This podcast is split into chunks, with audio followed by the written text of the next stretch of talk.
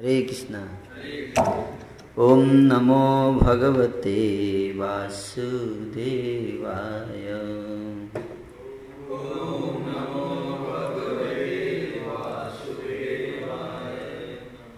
ॐ नमो भगवते वासुदेवाय।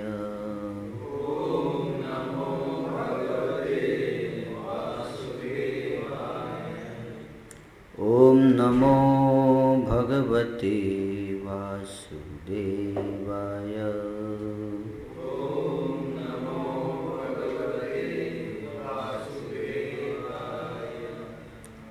ॐ अज्ञानतिमिरान्धस्य ज्ञानाञ्जनशलाकया।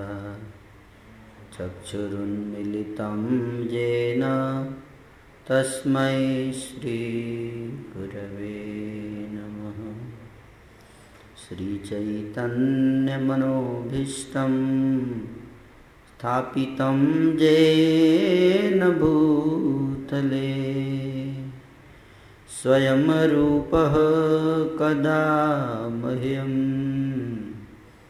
ददाति स्वपदान्तिकम् वन्देऽहं श्रीगुरो श्रीयुतापदकमलं श्रीगुरुन् वैष्णवांस श्रीरूपं चाग्रजातं। सहगणरघुनाथान्वितं तं सजीवम्। साद्वैतं सावधूतं परिजनसहितं कृष्णचैतन्यदेवं श्रीराधाकृष्णपादान् सहगणललिता श्रीविशाखान्वितांश्च। हे कृष्णकरुणासिन्धु दीनबन्धु जगत्पते गोपेश गोपिका कन्त राधाकान्त नमोऽस्तु ते तप्तकाञ्चन गौराङ्गी राधे वृन्दावनेश्वरी वृषभानुसुते देवी प्रणमामि हरिप्रिये। वञ्छाकल्पतरुभ्यश्च कृपासिन्धुभ्य एव च पतितानां पावनेभ्यो वैष्णवेभ्यो। नमो नमः जय श्रीकृष्ण चैतन्य प्रभु नित्यानन्द श्री अद्वैत गदाधर, श्रीवासदि गौरभक्तवृन्द। हरे कृष्णा हरे कृष्णा कृष्णा कृष्णा, हरे हरे।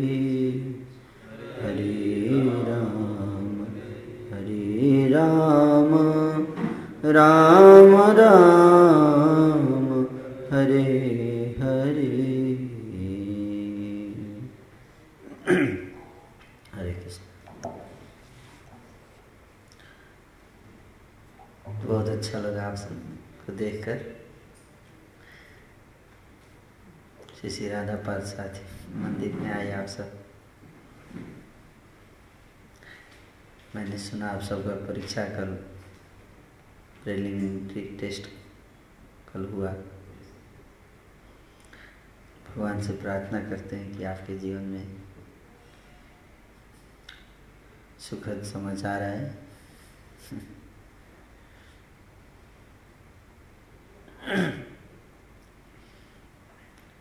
तो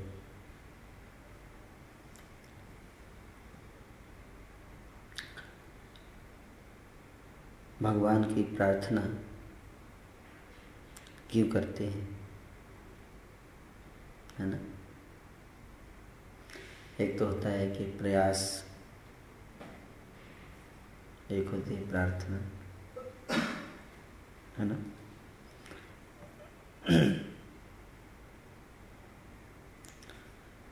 कुछ चीज़ें हमारे प्रयास पर निर्भर है। कुछ चीज़ें प्रार्थना पर निर्भर है। और प्रार्थना, प्रयास की सफलता भी प्रार्थना पर निर्भर है। और प्रार्थना की सफलता भावना पर निर्भर है।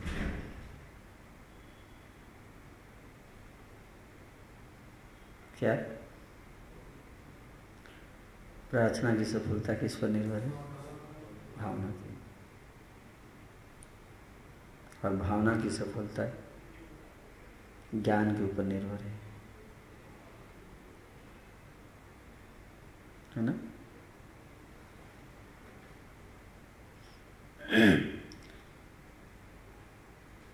प्रार्थना कोई व्यक्ति करता है, सफलता मिलती है। कुछ करते हैं तो सफलता नहीं मिलती। है ना? क्यों? क्योंकि सफलता का क्यों प्राप्त करना चाहता है व्यक्ति? ये उसकी भावना है। सफलता प्राप्त करने क्यों प्रयास कर रहा है? क्यों चाहता है सफलता? वो उस भावना हो गया। सफलता मिलने के बाद क्या करेगा?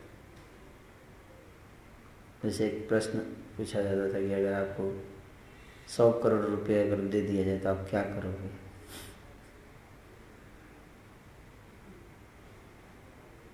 अगर आज आप सबको हर व्यक्ति को सौ सौ करोड़ रुपए दे दिया जाए,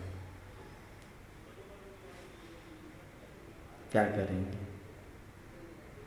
या आपको अगर प्रधानमंत्री बना दिया जाए तो क्या करेंगे?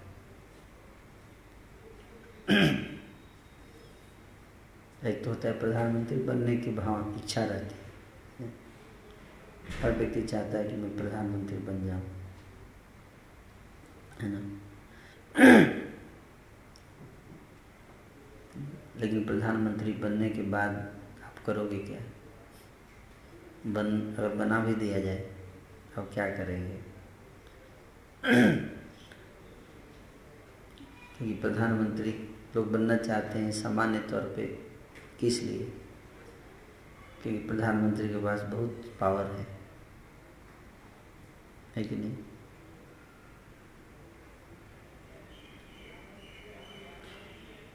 या कोई भी चीज़, कोई सफलता चाहता है तो कोई बनना चाहता है, आई एस अफसर है कि नहीं?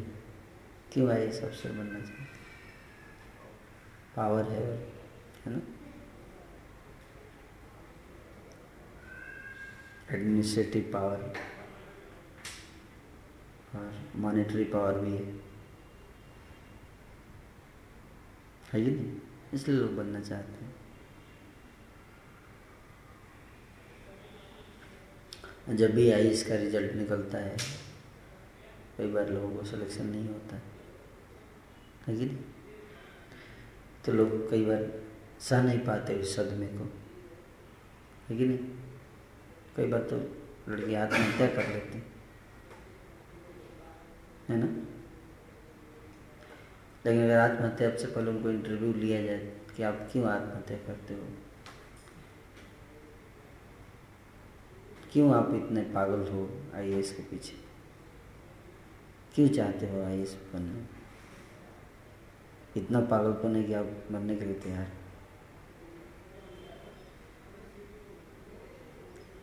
तो यही बताएगा कि आई में, मैं इसलिए पावर आई में पावर है।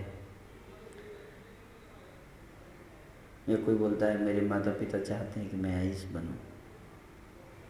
मेरे घर वाले चाहते हैं कि मैं आई बनूं। उनकी इच्छाओं को मैं पूरा नहीं कर पा रहा हूँ, इसलिए मेरे को जीने का अधिकार नहीं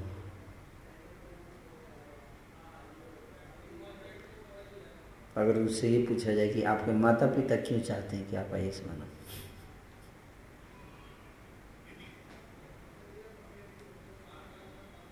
उनके माता पिता से पूछा जाए कि आप क्यों चाहते हैं कि आपका बेटा आई एस बने तो क्या बताएँ? यही बताएँ कि आई बहुत पावर है और बहुत पैसा है। है कि नहीं? पैसा भी पावर ही है एक तरह से। है ना? मनी पावर और मैन पावर दो तरह का पावर होता है ना? अल्टीमेटली पावर के लिए। है कि नहीं?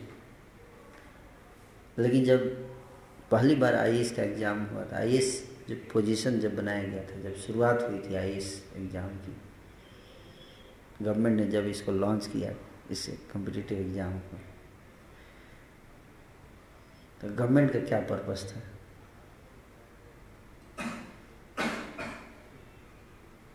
कौन बताना चाहिए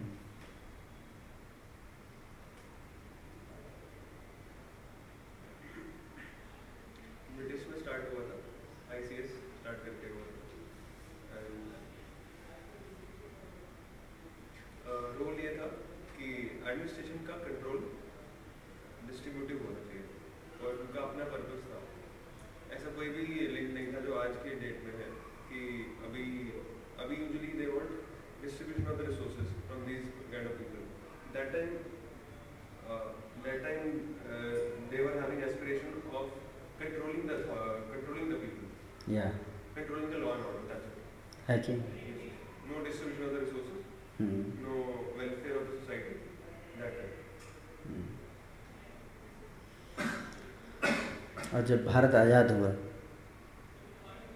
तो जब उस समय जो सरकार आई बनाना चाहती थी उसका क्या उद्देश्य था?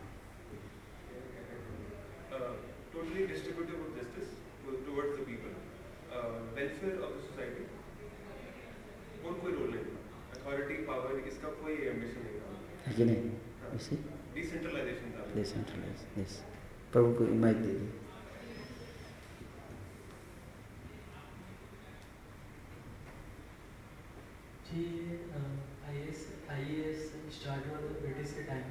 आईसीएस इंडियन सिविल उसमें ब्रिटिश का ये मानना था कि इंडिया को अगर डिस्ट्रॉय किया जाए तो ग्राम पंचायत जो है उस उस समय ग्राम पंचायत जो है, वो काफ़ी इम्पावर्ड में थी। तो उन्होंने ये आई सी एस इसलिए बनाया ताकि ग्राम पंचायत को ख़त्म किया जाए और हमारा एडमिनिस्ट्रेशन स्टार्ट किया जाए गाँव में। और जब देश आज़ाद हुआ तो बेसिकली सरकार का यही मानना था कि जो डिसेंट्रलाइजेशन है, जो मेन पावर जो ग्राम पंचायत के पास थी, उसको थोड़ा कम कर दिया जाए। और जो हमारी जो पॉलिसी वगैरह होगी, वो डायरेक्ट हमारे लोग जो आईएएस जो होंगे, वो करेंगे। अगर आई ना बना के अगर ग्राम पंचायत को भी अगर इम्पावर कर देते तो विच इज़ ऑल्सो इक्वल वो भी सही था अगर आई ना हो के अगर ग्राम पंचायत को आप उतनी पावर दे दो तो। क्योंकि ग्राम पंचायत ज़्यादा अच्छी तरीके से जानते हैं। मतलब ठीक है पावर देने की आप डिस्कशन कर लेकिन पावर का पर्पस क्या था? चाहे वो ग्राम पंचायत या आई एस पर्पज सरकार का क्या है? Larger welfare of the ultimate that was the purpose है कि नहीं? है ना? और उसको करने के लिए पावर दिया जाना ज़रूरी है, ताकि व्यक्ति money power and administrative power ताकि व्यक्ति वो कार्य को पूरा कर सके वेलफेयर ऑफ़ द सोसाइटी को किया जा सके। That was the ultimate thing power इसलिए, ताकि वो उस कार्य को कर सके, उस कार्य को करने के लिए कुछ ज़रूरतें होती हैं, कुछ रिक्वायरमेंट चाहिए, है ना? एट कुछ पावर्स चाहिए, लेकिन power is not the goal to give the power I S exam was not है ना? पावर भी देने का पर्पज यही था कि लोगों का वेलफेयर हो, है ना? जस्ट मिनट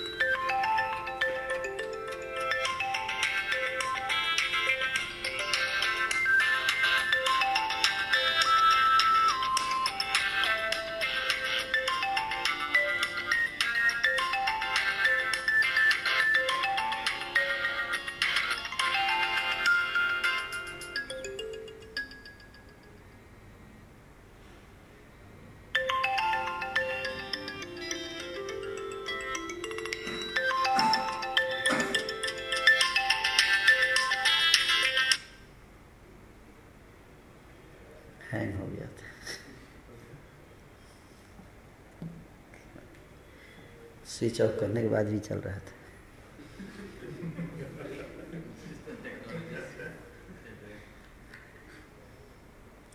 एनीवे anyway, आप कुछ शेयर करना चाहते ओके तो मैं जिस बताना चाह रहा था इसलिए इसका नाम दिया इंडियन एडमिनिस्ट्रेटिव सर्विस इसमें लास्ट में जो शब्द है सर्विस है ना? सेवा आयोग। है कि नहीं? Servants you are suppose to become servant only in है यूपीएससी का भी अर्थ है पब्लिक सर्वेंट लेकिन तो we are suppose to be servants अब आपको मन बोल दिया जाए कि ये सर्वेंट के लिए बहाली निकाली गई है। कोई सुसाइड भी नहीं करेगा। बोला ये सर्वेंट नहीं बने तो कोई बात नहीं। अगर पावर और मनी अगर हटा दिया जाए बोले कि और आपको सर्वेंट बनना है। नहीं बनेगा तो कोई सुसाइड करेगा? नहीं करेगा। चाहे सिलेक्शन हो या ना हो। ना ही मम्मी पापा बोलेंगे कि अभी सर्वेंट बनो। है नहीं? मैं ये बताना चाहता हूँ कि जब जो कोई भी एनविजन होता है, जो कोई भी चीज़ को प्लान करती है सरकार, है ना? तो एक विजन होता है इसका, है ना? और उस विजन को, उस ऑब्जेक्टिव को अचीव करने के लिए ये चीज़ बनाया गया और उसके लिए उसके लिए, उस विजन को अचीव करने के क्योंकि मशीन और पैसा तो विजन अचीव नहीं करता। विजन अचीव करेगा, कोई व्यक्ति होगा जो उस कार्य को करेगा। अल्टीमेटली है कि नहीं? तो जब विजन एग्जीक्यूट होता है व्यक्ति के द्वारा और व्यक्ति का क्वालिटी क्या है, उस पर बहुत डिपेंड करता है विजन का अचीवमेंट होगा या नहीं होगा। है कि नहीं? हो सकता है कि व्यक्ति कॉम्पिटेंट भी हो, है ना? फिर भी विजन अचीव ना हो। ऐसा भी हो सकता है। उसे कॉम्पिटेंट है he can do he? Is very intelligent बहुत बुद्धिमान है वो। Competent hmm? पर फिर भी वो अचीव ना कर पाए। रीजन क्यों? क्योंकि भावना। क्या? भावना का बड़ा महत्व है। या भावना का मतलब इंटेंशन ठीक है ना? जैसे गवर्नमेंट का इंटेंशन था आईएएस के लिए एक। और जो आईएएस बनना चाहते हैं, उनका इंटेंशन है। तो व्यक्ति आई एस बना क्यों? मेरे माता पिता बोलते हैं कि आपको आई बनना इसलिए बन रहा हूँ। गवर्नमेंट से पूछिए कि आप क्यों आईएएस बना रहे रहे हैं इस व्यक्ति को? सो दैट पीपल का वेलफेयर हो सके। है ना? आजकल तो गवर्नमेंट का भी ऐसी भावना नहीं है।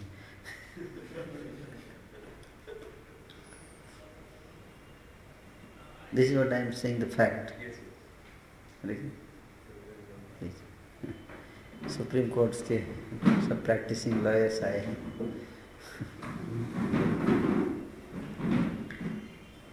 तो गवर्नमेंट की भी ये भावना आजकल नहीं है जनरली गवर्नमेंट यही चाहती है कि I A S officer just मेरे अंडर में घूमते रहें, जैसे हम घुमाते रहें।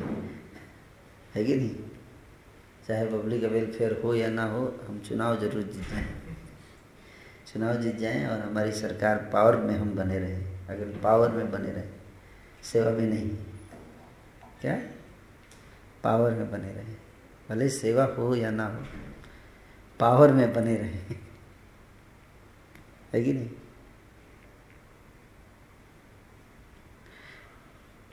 तो ऐसा क्यों है?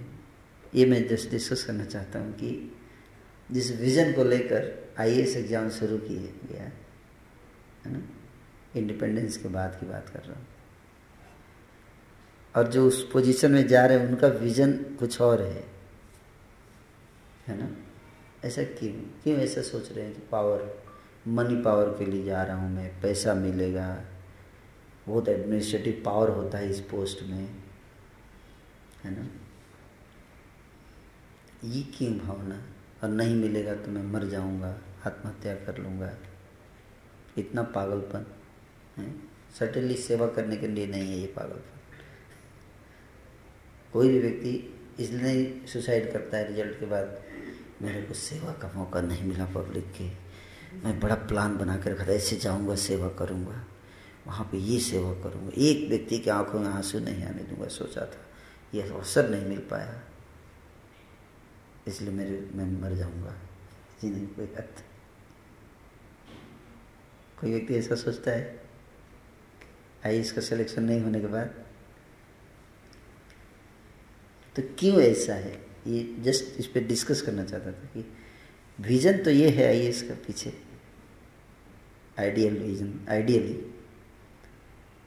पर जो लोग बन रहे हैं, उनका विजन ये डिफरेंस कैसे हो गया?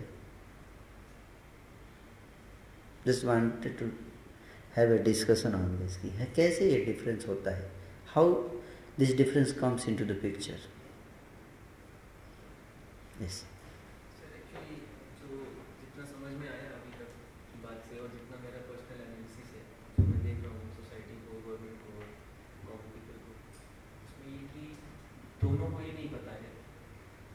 सरकार को पता है कि जो लोग आ रहे हैं उनका उद्देश्य क्या है? निहित उद्देश्य।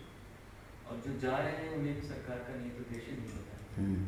पहला गैप तो ये है कि जो एक इनपुट देने वाला है उसमें और जो आउटपुट देने वाला है उसके बीच में कोई कनेक्टिविटी नहीं है फ़र्स्ट दूसरा थिंग जो प्रोसीजर है इस एग्जामिनेशन का उस उस प्रोसीजर में बहुत सारे लूप होल्स हैं। हम्म।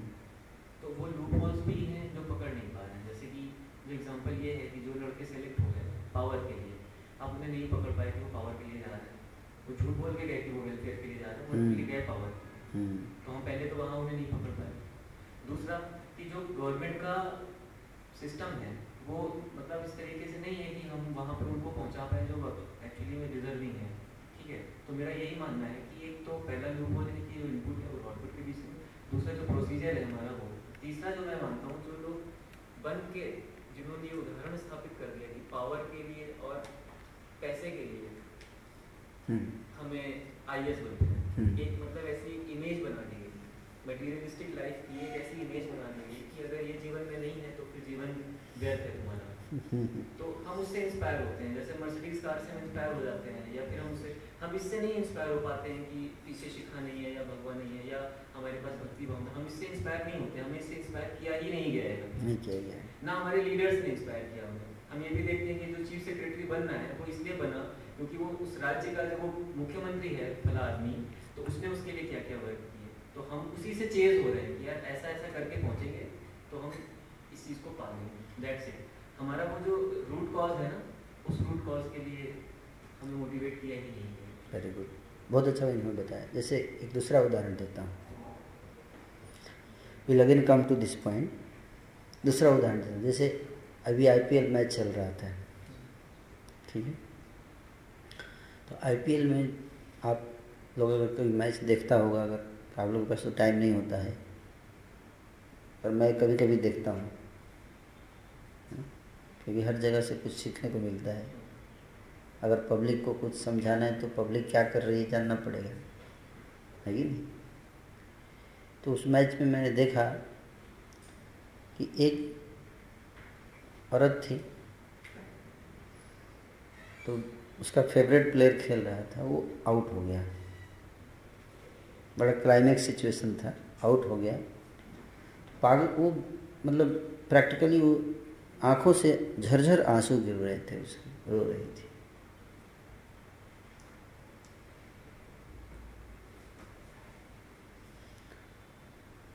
अब बताइए, जब आपको ये बताया जाए, ये तो एक केस हुआ क्यों रो रही थी? भारत के लोग आईपीएल में विराट कोहली आउट हो जाता है, छक्का मारे बिना तो लोग रोते हैं, है कि नहीं?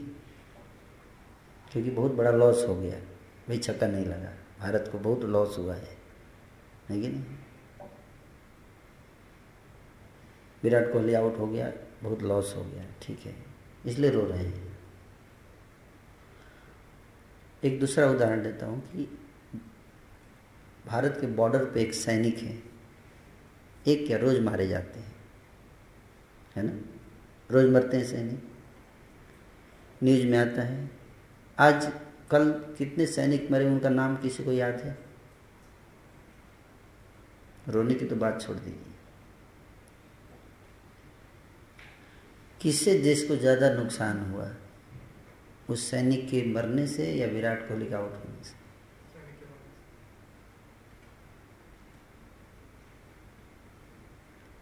जब सैनिक के मरने से इतना बड़ा नुकसान हुआ, उसने बड़ा त्याग किया देश के लिए, है कि नहीं? उसका नाम हम क्यों नहीं याद करते? Why he is not a celebrity of the country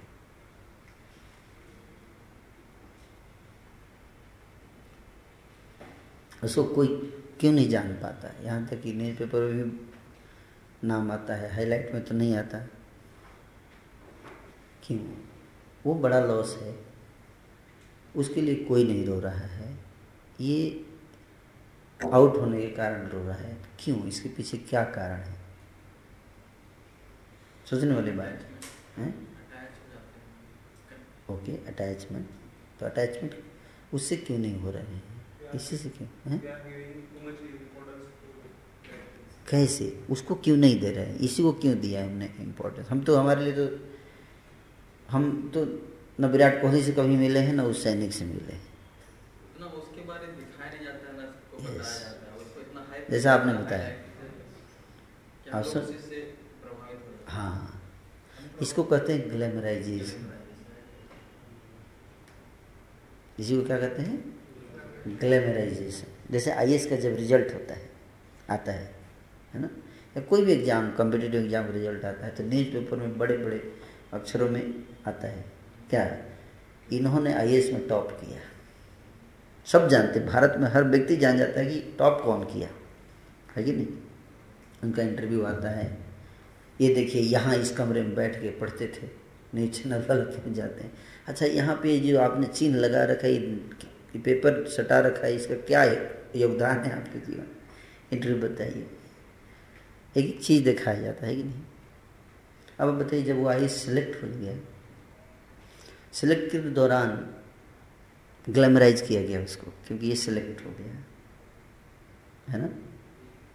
अब बताइए, जब आप एक भी आई ऑफिसर का नाम बताइए, जिसको आप जानते हैं कि जो टॉप किया था, और पाँच साल के बाद अभी कहाँ है, और क्या काम कर रहा है। क्या सो सेवा किया उसने वेलफेयर किया पाँच साल के अंदर। न्यूज़पेपर में कहीं आया? हम्म। छत्तीसगढ़ में उन्होंने बहुत ही अच्छा काम किया। बस्तर जिला में जो काफ़ी आतंक आतंकी हमला हुआ वहाँ काफ़ी स्कूल्स वगैरह डिस्ट्रॉय किए गए। उन्होंने वो कोटा केबिन के हिसाब से उन्होंने बच्चों को बहुत अच्छा। इमीडिएट काम किया उसके उसके अलावा उन्होंने कोटा से कुछ टीचर को हायर किया और उन्होंने रीजनल जो लोग मतलब ओपी चौधरी ने कुछ काम किया आपको हाँ, पता चला। ओके तो जब ये कैसे कहाँ कैसे ये सूचना मिली आपको? ये उनका वीडियो था। उन्होंने वीडियो प्रेजेंटेशन दिया था। स्टूडेंट्स को विजन के आईएएस में उन्होंने सारा चीज़ उन्होंने डिस्क्लोज किया था। उन्होंने खुद किया था डिस्क्लोज हाँ, उन्होंने अपने से किया था ताकि और जो बच्चे प्रिपेयर कर रहे हैं उनसे इंस्पायर हो। ओके इस काम के लिए उन्हें प्राइम मिनिस्टर अवार्ड मिला। ओके तो खुद किया था उन्होंने। क्या मतलब न्यूज़ में आया था ये चीज़? न्यूज़ में मैंने नहीं देखा मैंने बस वीडियो देखा इसलिए मुझे पता न्यूज़ चैनल में नहीं आया किसी ने उनके कमरे में जाके देखा नहीं। उनकी लाइफ में कि कितना उनको कष्ट हो रहा है आइस बनने के बाद टेररिस्ट से ये करने में कितना रिस्क है उनके लाइफ में। अगर उस पर उनको ग्लैमराइज किया जाता। है ये देखिए एक आइडियल आई ऑफिसर है। है ना? हो सकता है कि जिसने टॉप किया वो कुछ ना कर रहा हो। और एक ऐसा व्यक्ति जिसने बहुत लो रैंक लाया हो, ज़्यादा अच्छा काम कर रहा हो पब्लिक के। वेलफेयर लेकिन वो उसको ग्लैमराइज नहीं किया तो जो चीज़ को ग्लैमराइज किया जाता है, किस एस्पेक्ट को ग्लैमराइज किया जा रहा है? उसकी सेवा को ग्लैमराइज किया जा रहा है या उसके पावर को ग्लैमराइज किया जा रहा है? पावर को ग्लैमराइज किया जा रहा है। हर व्यक्ति उसी से मैसमराइज है। लोग इंस्पायर इसलिए नहीं होते कि ये कितना अच्छा काम कर रहे हैं। होते भी हैं। कुछ लोग अच्छे लोग हैं समाज में। तो जो समाज का जो ये जो सोचने का तरीका अलग हो गया। आप समझ रहे बात को? तो मैं ये बताना चाह रहा था कि जो भी सिस्टम बनता है संसार में, चाहे गवर्नमेंट हो डेमोक्रेटिक सिस्टम है या ऑटोक्रेटिक सिस्टम है या आईएएस है या विधायिका है, कार्यपालिका है, न्यायपालिका है, जो भी है, ये सब क्या एक सिस्टम है? और जब ये सिस्टम बनाया गया, या कॉन्स्टिट्यूशन है इंडिया का, उसको भी जब बनाया जाता है तो वो उसका ओरिजिनल पर्पस क्या होता है? यही होता है वेलफेयर है? जनता के लिए, जनता के द्वारा और जनता का सरकार। है यही उद्देश्य होता है ना? जनता के लिए होगा ये। पर्पस यही है, पर्पस ये है, लेकिन मुझे नहीं लगता कि कोई व्यक्ति जो है, जब उस सिस्टम में जाता है तो इस पर्पस के लिए जाता है। बहुत कम ऐसे लोग हैं। वो पर्पस अचीव नहीं होता। हर सिस्टम इतना कॉम्प्लिकेटेड सिस्टम डिज़ाइन किया। पुलिस डिपार्टमेंट है आर्मी है, हर चीज़ है। लेकिन जिस पर्पस के लिए डिज़ाइन किया गया वो पर्पस कितना अचीव हो पा रहा है? नहीं हो पा रहा है। यही चीज़ समझाना चाहते हैं। क्यों हा? सोचा था लोगों ने कि जब देश, जब अंग्रेज़ देश पे शासन कर रहे हैं, शायद इसीलिए हम खुश नहीं हैं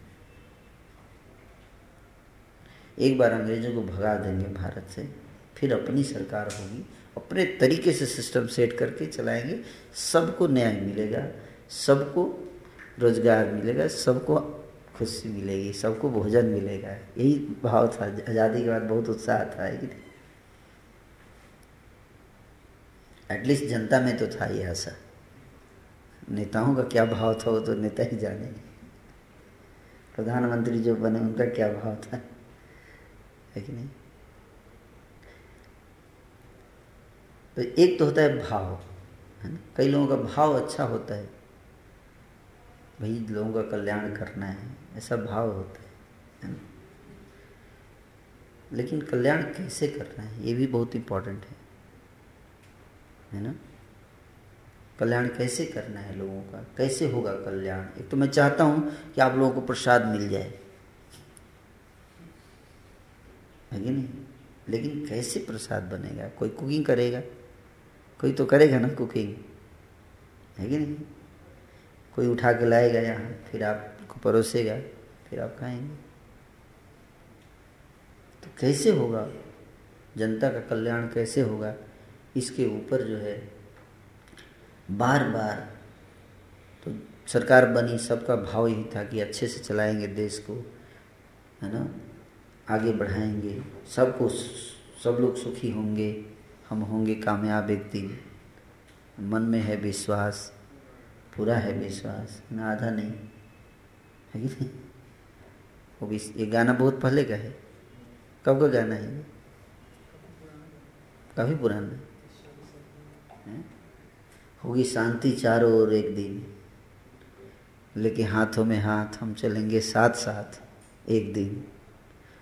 वो एक दिन तो नहीं आया, चालीस साल में तो नहीं आया अभी तक। पर अभी भी आशा यही है कि हम होंगे कामयाब एक दिन। है कि नहीं? प्रश्न उठता है कि जो जो दिन चालीस साल में नहीं आया, कैसे आएगा? चालीस साल छोड़ दीजिए। चालीस साल से पहले तो अंग्रेज़ों की सरकार 200 साल थी। है? उससे पहले राजा लोग थे भारत में, वो लोग चला रहे थे। वो एक दिन आता क्यों नहीं? इस बात पे विचार करने की ज़रूरत हालाँकि सब प्रयास तो कर ही रहे किसी से भी अगर पूछ लो जाके, चाहे प्राइम मिनिस्टर हो, चाहे पुलिस ऑफिसर हो, चाहे कोई भी। भाई, आप सब पूरा अपना दम लगा ही रहे हो आखिर। आता क्यों नहीं हो एक दिन? एक दिन बस तलाश है, एक दिन एक दिन के लिए भी आ जाए। क्यों नहीं आ पाता? कहने का अर्थ है कि जैसे आप एक छत पे चढ़ने का प्रयास कर रहे हो, है ना? सीढ़ी लगी हुई है। सीढ़ी भी दिख रहा है है ना? फटाक से चढ़ने लगे, गिर गए। दोबारा चढ़ने लगे, फिर गिर गए। तीन बार चढ़े, फिर गिर गए। चार बार चढ़े, फिर गिर गए। तो आप क्या करोगे? फिर दो, पांचवी बार चढ़ने का प्रयास करोगे? आप सोचे यानी कि लेटेस्ट फ़र्स्ट सी, सीढ़ी में कोई कमी तो नहीं?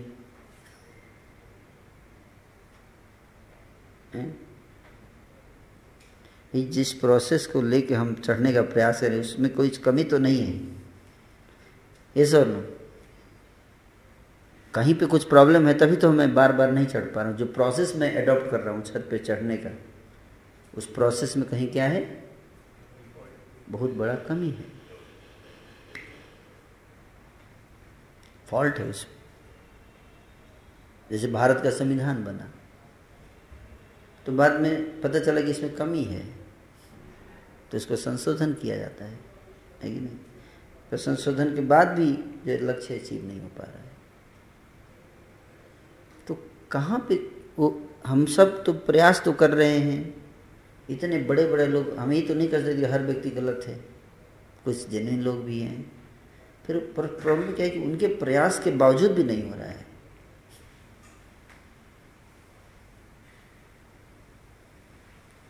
ये समस्या है। और उल्टे क्या होता है? दिन पर दिन समस्या बढ़ती जाती है, बढ़ती जाती है। अब देखो जैसे देश आज़ाद हुआ, तब से गरीबी, बेरोजगारी, चीज़ें कम नहीं हुई है, बढ़ती जा रही हैं दिन पर दिन। है कि नहीं? भारत जब आज़ाद हुआ था तो भारत में दस परसेंट लोग मांस खाते थे उस समय, जब देश आज़ाद हुआ था। आज अस्सी प्रतिशत लोग मांस खाते हैं भारत में। इस इस एरिया में तो विकास हुआ है, हमने देखा। काफ़ी डेवलपमेंट हुआ है। हम्म। कहने का अर्थ है कि निगेटिव चीज़ों में तो डेवलपमेंट हो रहा है। पॉजिटिव चीज़ें कहाँ? कम होती जा रही तो इसका कहीं ना कहीं जो बुद्धिमान व्यक्ति होगा, वो पता करने का प्रयास कर, आखिर ऐसा क्यों? इतने लोग आए, प्रयास किए। नहीं अचीव हो पा रहा है। तो पहले हमें ये जानना चाहिए आखिर हो क्यों नहीं रहा है अचीव ऐसा पहले उसको कारण को पता किया जाए, फिर प्रयास शुरू किया जाए, है कि नहीं? तो कई लोगों ने कारण भी पता किया, संशोधन किया, उसके बाद फिर से किया, फिर भी फेल हो गए। सोचे भी बैठ के। इतने थिंकर्स आई का मतलब क्या है? दिमाग वाले लोग। ये ढूंढ ढूंढ के निकल। तुम सब निकल जाओ, बढ़िया क्रीम निकाल दो, जितने इंडिया के इंटेलिजेंट पढ़ाकू लोग हैं मतलब बहुत दिमाग वाले सबको निकालो और उनको बैठाओ। Planning commission let them find out क्यों नहीं हो रहा है। उन्होंने वो भी करके देख लिया। फिर भी नहीं हो रहा। है ना? क्या कारण है? इसका कारण भगवान बताते हैं गीता में। बहुत सरल कारण बताते हैं। है ना? एक कहानी से बताऊँगा। एक राजा था, है ना? वो एक जंगल में शिकार खेलने गया। शिकार खेलने गया तो उसके पैर में कांटे गड़ गए। उसने अपने मंत्री को बुलाया। बोला, मंत्री कल से जब मैं एक शिकार खेलने कल आऊँगा, पूरे जंगल में कारपेट बिछा होना चाहिए।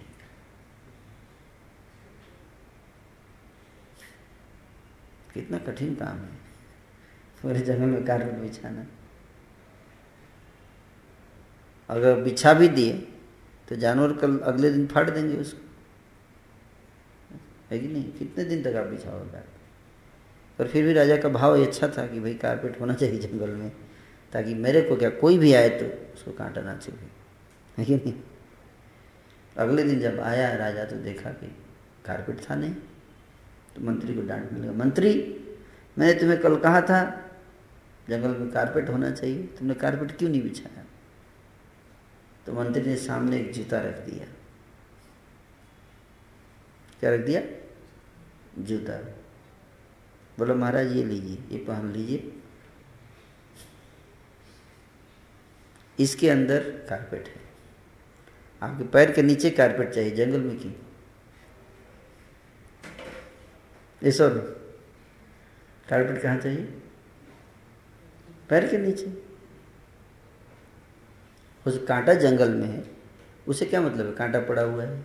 आपके पैर में नहीं चुभना चाहिए। दैट इज़ द पॉइंट ऐसा नो अगर आप जूता पहन लो तो पैसा भी बचेगा। है कि नहीं? और काम भी हो जाएगा। और कारपेट भी बचेगा समझ रहे बात को आप जंगल के स्वभाव को नहीं बदल सकते। जंगल में अगर आप कारपेट बिछा दो, फिर वो जंगल रहेगा नहीं। पशु भाग जाएँगे वहाँ से। फिर आप शिकार खेलने जाने की ज़रूरत ही नहीं पड़ेगी। एक बार कारपेट आप बिछा दिए जंगल में तो जंगल रहा। जंगल नहीं रहेगा। अच्छा जंगल ही नहीं रहे तो घास नहीं रहेगा, घास नहीं रहेगा तो जानवर नहीं आएँगे। फिर शिकार खेलने कैसे जाएँगे आप? कहने का अर्थ है कि जंगल के स्वभाव को मत बदलो, वो ऐसा रहेगा। अपनी सुरक्षा की व्यवस्था करने का। गीता में यही भगवान बता ये संसार दुखालय है। क्या है? दुखालय। माम पेते पुनर्जन्म। अशाश्वतम दुखालय। नापनुवंती महात्मान संसिद्धि परमाम गता। कृष्णा कहते कि, अर्जुन, ये जो संसार है, इसका दो स्वभाव है। एक तो अशाश्वत है और दूसरा दुखालय है। अशाश्वत का मतलब क्या? देखिए, जैसे हम बैठे हुए हैं, बैठे कोई व्यक्ति ऐसे बैठता है, बैठा रहता है। क्या करते हैं? थोड़ी देर बाद दर्द करने लगता है। तो क्या बोलते हैं? ऐसे चेंज करता है पोजीशन अभी ठीक है, बढ़िया लग रहा है। फिर क्या होता है? थोड़ी देर के बाद आपने कुछ नहीं किया, अपने आप यहाँ भी दर्द करेगा। तो अब फिर पोजिशन ऐसे अभी ठीक है। हाँ लगता है पहले गलती बैठ गया था मैं। अब सही सिस्टम है, बैठने का। हाँ अब बताइए। फिर क्या होगा? थोड़ी देर के बाद फिर दर्द होने लगेगा, फिर आप सोचने लगता है, ये भी गड़बड़ है, पहले जैसा चलते हैं फिर, है ना? आप समझ रहे हो बात आप पोजीशन बदल रहे हो, आपको रिलीफ भी मिल रहा है, लेकिन कितनी देर तक? टेम्पररी जिसको कहते हैं अशाश्वतम। है ना? रिलीफ है, लेकिन शाश्वत रिलीफ नहीं है। अब बताइए, कोई एक पोजीशन जिसमें बैठे तो कोई हमेशा के लिए दर्द ना हो। है कोई ऐसा पोजीशन कोई ऐसा पोजीशन क्यों? इसका कारण कौन बताएँगे?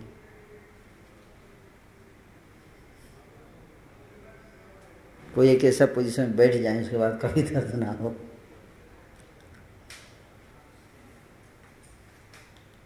दर्द क्यों होता है? शरीर का स्वभाव है। आपके हाथ में है ही नहीं। नहीं आई के हाथ में, न साइंटिस्ट के हाथ में, न फिलोसोफर के हाथ में, न प्राइम मिनिस्टर पॉलिटिशियंस के हाथ में। शरीर हमारे द्वारा बनाया नहीं गया। जिसने बनाया, उसी ने इसको ऐसे बनाया है।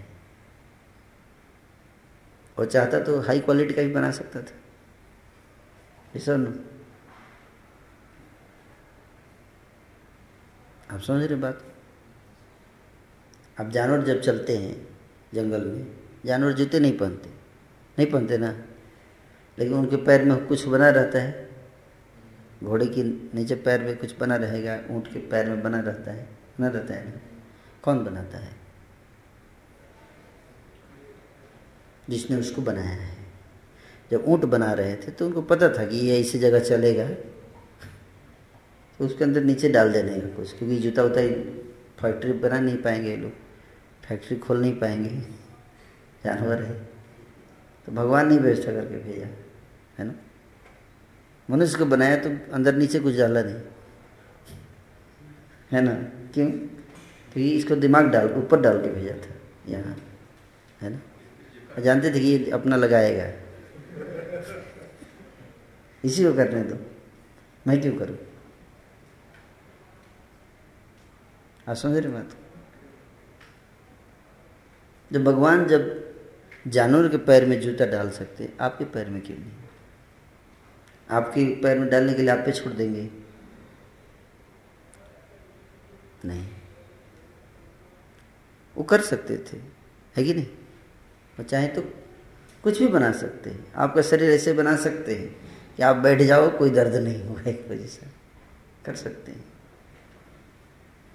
लेकिन क्यों नहीं?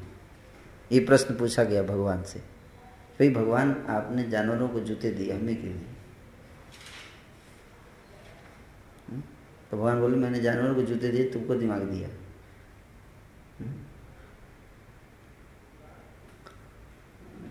पॉइंट ये कृष्ण बताते हैं कि ये संसार दुखालय है। चाहे कितना भी प्रयास कर लीजिए। जैसे उदाहरण देते जैसे आप पानी में घुस जाइए, हैं? कोई बोले, प्रभु जी, पानी में बहुत ठंडा लग रहा है। पानी में ठंडा क्यों लग रहा है मेरे को? मैं बहुत ठंडा लग रहा है। तो उसको ठंडक, पानी में ठंडा लग रहा है तो क्या आप हेल्प करोगे उसको? हम्म? उसको ठंडी ठंडी को कैसे दूर करेंगे आप बताइए? उसको क्या करेंगे? सबसे, भाई तू पानी में गया क्यों? सब बोलेंगे तो पानी में क्या ज़रूरत है जाने का? तुमको बनाया गया ज़मीन पे रहने के लिए तो पानी में गया क्यों? क्योंकि जो पानी में रहता है उसको ठंडक नहीं लगती। अब ध्यान से देखिए। समुद्र में इतने सारे जीव रहते हैं माइनस थ्री डिग्री टेम्परेचर हो माइनस फोर डिग्री हो वो मरते नहीं पोलर बियर पोलर रीजन में पोलर बियर होता है, है? उसको लगती है ठंडक। नहीं लगती। क्योंकि भगवान ने उसको डिज़ाइन किया सर उधर रहेगा अपना। कहने का अर्थ है कि हमें किस लिए डिज़ाइन किया गया है? पानी में रहने के लिए नहीं कहते तो पानी में जा क्यों रहा है? सबसे पहले तो समझना है कि हमें किस चीज़ के लिए डिज़ाइन किया गया है। ऐसा और जानवरों को डाउट नहीं रहता, इसलिए वो चेंज नहीं करते अपना पोजीशन उनको क्लियर है कॉन्सेप्ट अगर गाय को देखो, कभी गाय ट्राई नहीं करेगी मांस खाने के लिए। कभी करती है ट्राई उसको डिटेक्शन लगा हुआ है सिस्टम पता चल जाता है, ये मांस है, नहीं खाना है, बस। उसको कोई आध्यात्मिक शिक्षा देने की ज़रूरत नहीं है। कोई आंदोलन चलाने की भी ज़रूरत नहीं है। गोहत्या के खिलाफ, या मांस खाने के खिलाफ, है कि नहीं? उनको पता है मेरे को क्या हाथी कभी नहीं खाएगा, मार देगा, दूसरे को खाएगा नहीं। जो क्लियर है, उसके सिस्टम में क्लियर कट है कि भाई मेरे को क्या खाना है, क्या नहीं खाना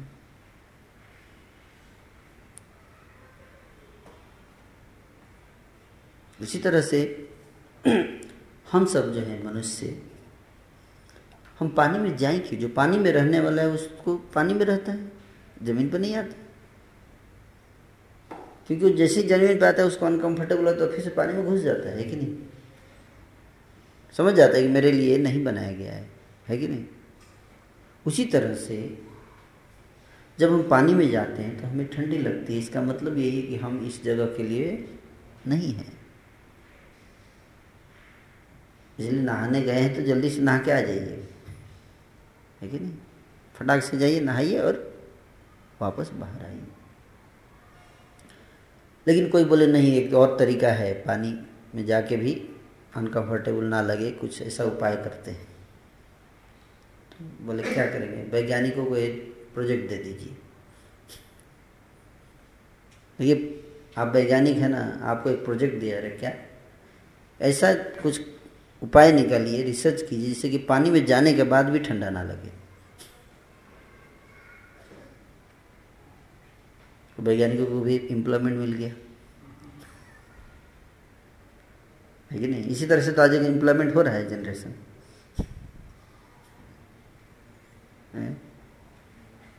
तो प्रॉब्लम है ही नहीं। प्रॉब्लम क्रिएट करो, फिर उसको सॉल्व करने के लिए इम्प्लॉयमेंट दो। है ना? पॉल्यूशन कंट्रोल बोर्ड में एम्प्लॉयमेंट हो गया। पहले पॉल्यूशन के लिए एम्प्लॉयमेंट हुआ कि धन, धड़ाधड़ पॉल्यूशन हो, बढ़ता गया। इतना एम्प्लॉयमेंट किया गया ऑटोमोबाइल इंडस्ट्री में। ऑटोमोबाइल इंडस्ट्री इसलिए खोल रहे हैं ताकि एम्प्लॉयमेंट मिले लोगों को। फिर उसे पॉल्यूशन आ गया। तो ये भी एक एम्प्लॉयमेंट का ज़रिया।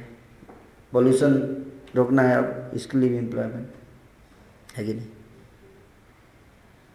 मैं ही बोल रहा हूँ कि तो वैज्ञानिकों को जब प्रोजेक्ट दिया था तो करते हैं। आप टेंशन मत लो। हम पानी को गर्म कर देंगे। हम ऐसा हीटर बनाएँगे। आप अंदर बैठे रहिए, कोई दिक्कत नहीं। जाके इसलिए लोग कई बार बाथरूम में घुस जाते हैं। वो बात बाथ टब में पानी भर के उसी में अपना आराम से एक दो घंटे। वो भी मज़ा है लोगों के लिए। है कि नहीं? इस और दे स्टार्ट इंजॉइंग वाटर वो इंजॉय क्या it's not enjoyment just like changing position कितने देर तक पानी में रहेगा वो, गर्म पानी में? फिर बाहर आएगा? कहने का अर्थ ये है कि जब वैज्ञानिक अगर पानी को गर्म भी कर दें, एक तो इतना रिसोर्स जाएगा बिना मतलब का, है कि नहीं? उस पानी को गर्म करने के लिए कितना रिसोर्स चाहिए, बताइए? हम्म? और अगर गर्म कर भी दिए तो कितने देर तक करेंगे आप गर्म? कितने देर तक कर पाएँगे? इतना एनर्जी जाएगा उसको गर्म रखने के लिए, है? और फिर अगर गर्म कर भी दिए तो कितने लोगों को गर्म पानी आप दे पाओगे? सारी पृथ्वी पे सबको आप गर्म पानी नहीं दे सकते, संभव नहीं है। जैसे आप देखो वैज्ञानिक अनुसंधान हो रहे हैं। लोग वैज्ञानिक कहते हैं कि हम लोग एयर कंडीशन बनाएँगे ताकि किसी को गर्मी ना लगे। है कि नहीं? तो बना भी दिया एयर कंडीशन लेकिन जब एयर कंडीशन आ गया तो कितने लोगों को एयर कंडीशन दे पाए हम लोग? आज पृथ्वी पे कितने लोगों के पास एयर कंडीशन है? परसेंटेज बताइए। कितने परसेंट लोगों के पास एयर कंडीशन होगा पृथ्वी पे? Ten percent latest stage maximum ten percent भी कहेंगे तो सत्तर करोड़ लोग। है कि आजकल विश्व का हर व्यक्ति चाहता है, हर फैसिलिटी मेरे पास हो। और वैज्ञानिक विधा हमारा भी यही विजन है कि आपके पास हर फैसिलिटी पहुँच जाए। सबको पानी, बिजली, हर चीज़ एसी सब चीज़ पहुँच जाए, हर के, सबके पास। है कि नहीं? हर व्यक्ति चाहता है कि अमेरिका जैसा मेरा, अमेरिका के लोग पर कैपिटा जो इनकम है उतना हो जाए और उतना इन्जॉयमेंट लग्जरी हमारे पास भी आ जाए। इसका हर देश अमेरिका जैसा लग्जरी चाहता है है कि नहीं? अमेरिका की पॉपुलेशन जो है वर्ल्ड पॉपुलेशन का पाँच परसेंट पॉपुलेशन है अमेरिका का। कितना? पाँच परसेंट। और ये पाँच परसेंट लोग वर्ल्ड का twenty five percent resource use करते हैं। कितना? Twenty five percent. अगर वर्ल्ड के हर व्यक्ति को अमेरिका जैसा बनाना है तो कितना परसेंट हो जाएगा? कितना परसेंट रिसोर्स चाहिए? अगर हंड्रेड परसेंट लोगों को अमेरिका जैसा बनाना है, पाँच परसेंट लोगों को अमेरिका जैसा बनाने के लिए ट्वेंटी फाइव परसेंट रिसोर्स तो हंड्रेड परसेंट लोगों को बनाने के लिए फाइव हंड्रेड परसेंट मतलब पाँच पृथ्वी चाहिए। कितना? Unit five earth. ये सर अब है कितना? एक। एक है है ना? तो जब एक है अर्थ और हर व्यक्ति चाहता है कि 25 परसेंट स्टेटस पहुँच जाए तो जब एक है और डिमांड पाँच का है तो क्या होगा? लड़ाई होगी। लड़ाई होगी रिसोर्सेज के लिए। आप समझ रहे बात? आज हो या कल हो। कई जगह तो ऑलरेडी हो रहा है। जो रिसोर्स खत्म होने वाला है, उसके लिए लड़ाई चल रही है। आने वाले समय पानी के लिए लड़ाई होगी, ज़मीन के लिए लड़ाई होगी, हर चीज़ के लिए लड़ाई होगी।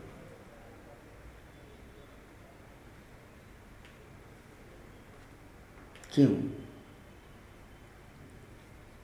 वैज्ञानिक तो बना रहे हैं रिसोर्स लग्जरी क्रिएट कर रहे हैं। आप देखो, जब जब एसी नहीं था तो लोग, उस समय भी गर्मी होता था। लोग मरते तो नहीं थे। लोग क्या करते थे? जब गर्मी नहीं होता था और एसी नहीं था तो क्या करते थे? लकड़ी पत्तों का पंखा बना के अपना, सील के अपना। ठीक है नहीं? कुछ ना हो तो अपना गमछा ही लगे ऐसे आप देखो, ट्रेन में जाओ कभी। लोग अपना गमछा से ही शुरू कर देते हैं, है कि नहीं? शरीर थोड़ा गर्म रहता है, लेकिन दिमाग ठंडा रहता है। आजकल क्या है, एसी में बैठे, शरीर ठंडा लेकिन दिमाग गर्म है। ना? कैसे गर्म हुआ दिमाग? अभी समस्या है कि पंखा झलने में आज भी कोई प्रॉब्लम नहीं है, लेकिन प्रॉब्लम यह है कि मैं पंखा झलूँ और वो एसी में रहे, इससे प्रॉब्लम है। मैं भी पंखा झलूँ, वो भी झले तो प्रॉब्लम नहीं है। सब सब झल झल रहे हैं, सब झेल भी रहे हैं। सब झेल रहे हैं, हम भी झेल रहे हैं, सब झल रहे हैं, पंखा हम भी झल रहे हैं। तब तो दिक्कत नहीं है। दिक्कत कब है? जब वो एसी में है और मैं पंखा झल रहा हूँ। कब वो मेरा दिन आएगा? कि मेरे पास भी एसी होगा। जब तक एसी नहीं था तो हृदय में एसी के लिए जगह भी नहीं था। अभी हृदय में, हृदय तो छोटा है, देखने से आपको एक दो इंच का ही दिखेगा हृदय ज़्यादा बड़ा नहीं है, दो तो तीन इंच का हार्ट है, इतना छोटा अंदर लेकिन उसमें स्पेस सबके लिए है। एसी फ्रीजर मौका मिले तो हेलीकॉप्टर भी जाते हैं लोग। जिसके पास होता है वो खरीद ही लेते हैं। है कि नहीं? तो द मोमेंट कोई इन्वेंशन होता है, कोई लग्जरी आइटम कुछ भी बनती है तो न्यूज़पेपर में आता है। न्यूज़पेपर जो जो पढ़ता है, उसके अंदर अच्छा नया बना है। जैसे ही पढ़ा, उसके हार्ट में क्या हो गया? एक स्पेस क्रिएट हुआ, एक डिज़ायर क्रिएट हुआ उसके लिए। वो स्पेस खाली जब तक रहेगा, तब तक वो चैन से नहीं बैठने वाला। है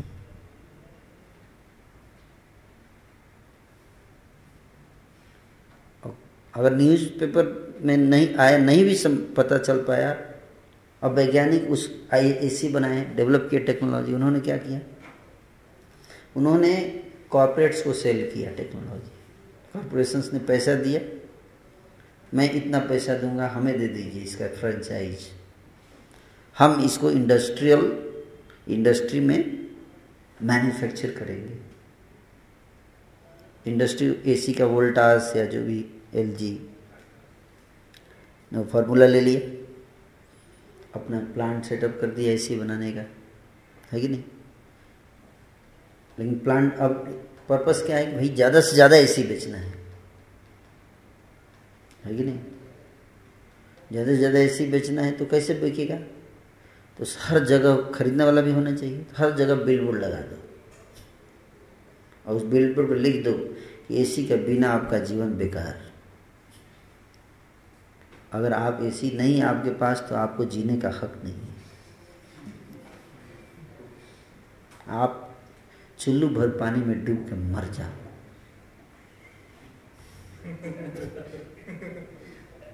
इसको होता है ग्लैमराइजेशन तो कॉरपोरेशन क्या करते हैं? ग्लैमराइज करते हैं जो क्रिकेट क्या है?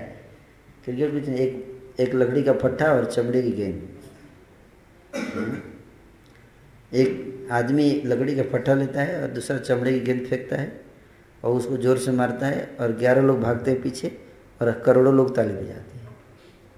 उनके जीवन का लक्ष्य क्या है सबका? कि बाउंड्री से पहले चमड़ी की गेंद रुक जाए। क्या ये मनुष्य जीवन का लक्ष्य है? कि बाउंड्री से पहले गेंद को रोक देना।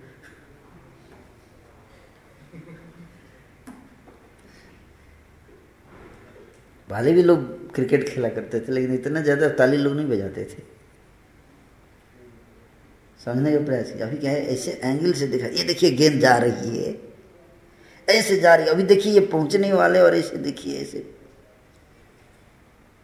उससे एक्साइटमेंट क्रिएट किया जा रहा है। उस चीज़ के प्रति जिसके कोई एक्साइटमेंट है ही नहीं। और पीछे से आवाज़ भी आती है। है ना? कमेंट्री है ना? पीछे से चल रहा है एकदम। उसको सुन रहे हैं। है ना? ऐसा हाइप क्रिएट किया गया कि चमड़ा का गेंद इतना इंपॉर्टेंट हो गया। है कि नहीं? ईगो से उसको एसोसिएट कर दिया गया ईगो से। ईगो उसी तरह से एसी ईगो से एसोसिएट कर दिया गया। आप ईगो ने, अगर आप एसी नहीं है, आपको जीने का हक नहीं है। अब हर व्यक्ति के ईगो इशू बन गया, अब AC AC is no more AC it is an ego issue जब तक वो नहीं मिलेगा, अंतिम इच्छा उसकी पूरी होनी चाहिए। वो जीव जो है, वो तड़पता रहेगा पूरे जीवन। एसी मेरे को नहीं मिला। एसी बना है, लेकिन मेरे पास नहीं है। पड़ोसी के यहाँ आ गया है। है कि नहीं? अब सोचिए, इतनी एडवर्टाइजमेंट्स हो रहे हैं टीवी पे, हर जगह। कहाँ नहीं एडवर्टाइजमेंट ये बताइए। ये एडवर्टाइजमेंट्स क्या करेंगे? हर व्यक्ति जब जब एडवर्टाइजमेंट देखेगा उसको याद आएगा कि ये चीज़ मेरे पास नहीं उसका जो हैंकरिंग है, पागलपन है, उस चीज़ को प्राप्त होने बढ़ता जाएगा। है कि नहीं? और जब पागलपन बढ़ता जाएगा तो क्या होगा? कहते हैं कि शुरू में हुआ I see I see it begins like that. Then I like it. Then I want it. And then I want it at any cost.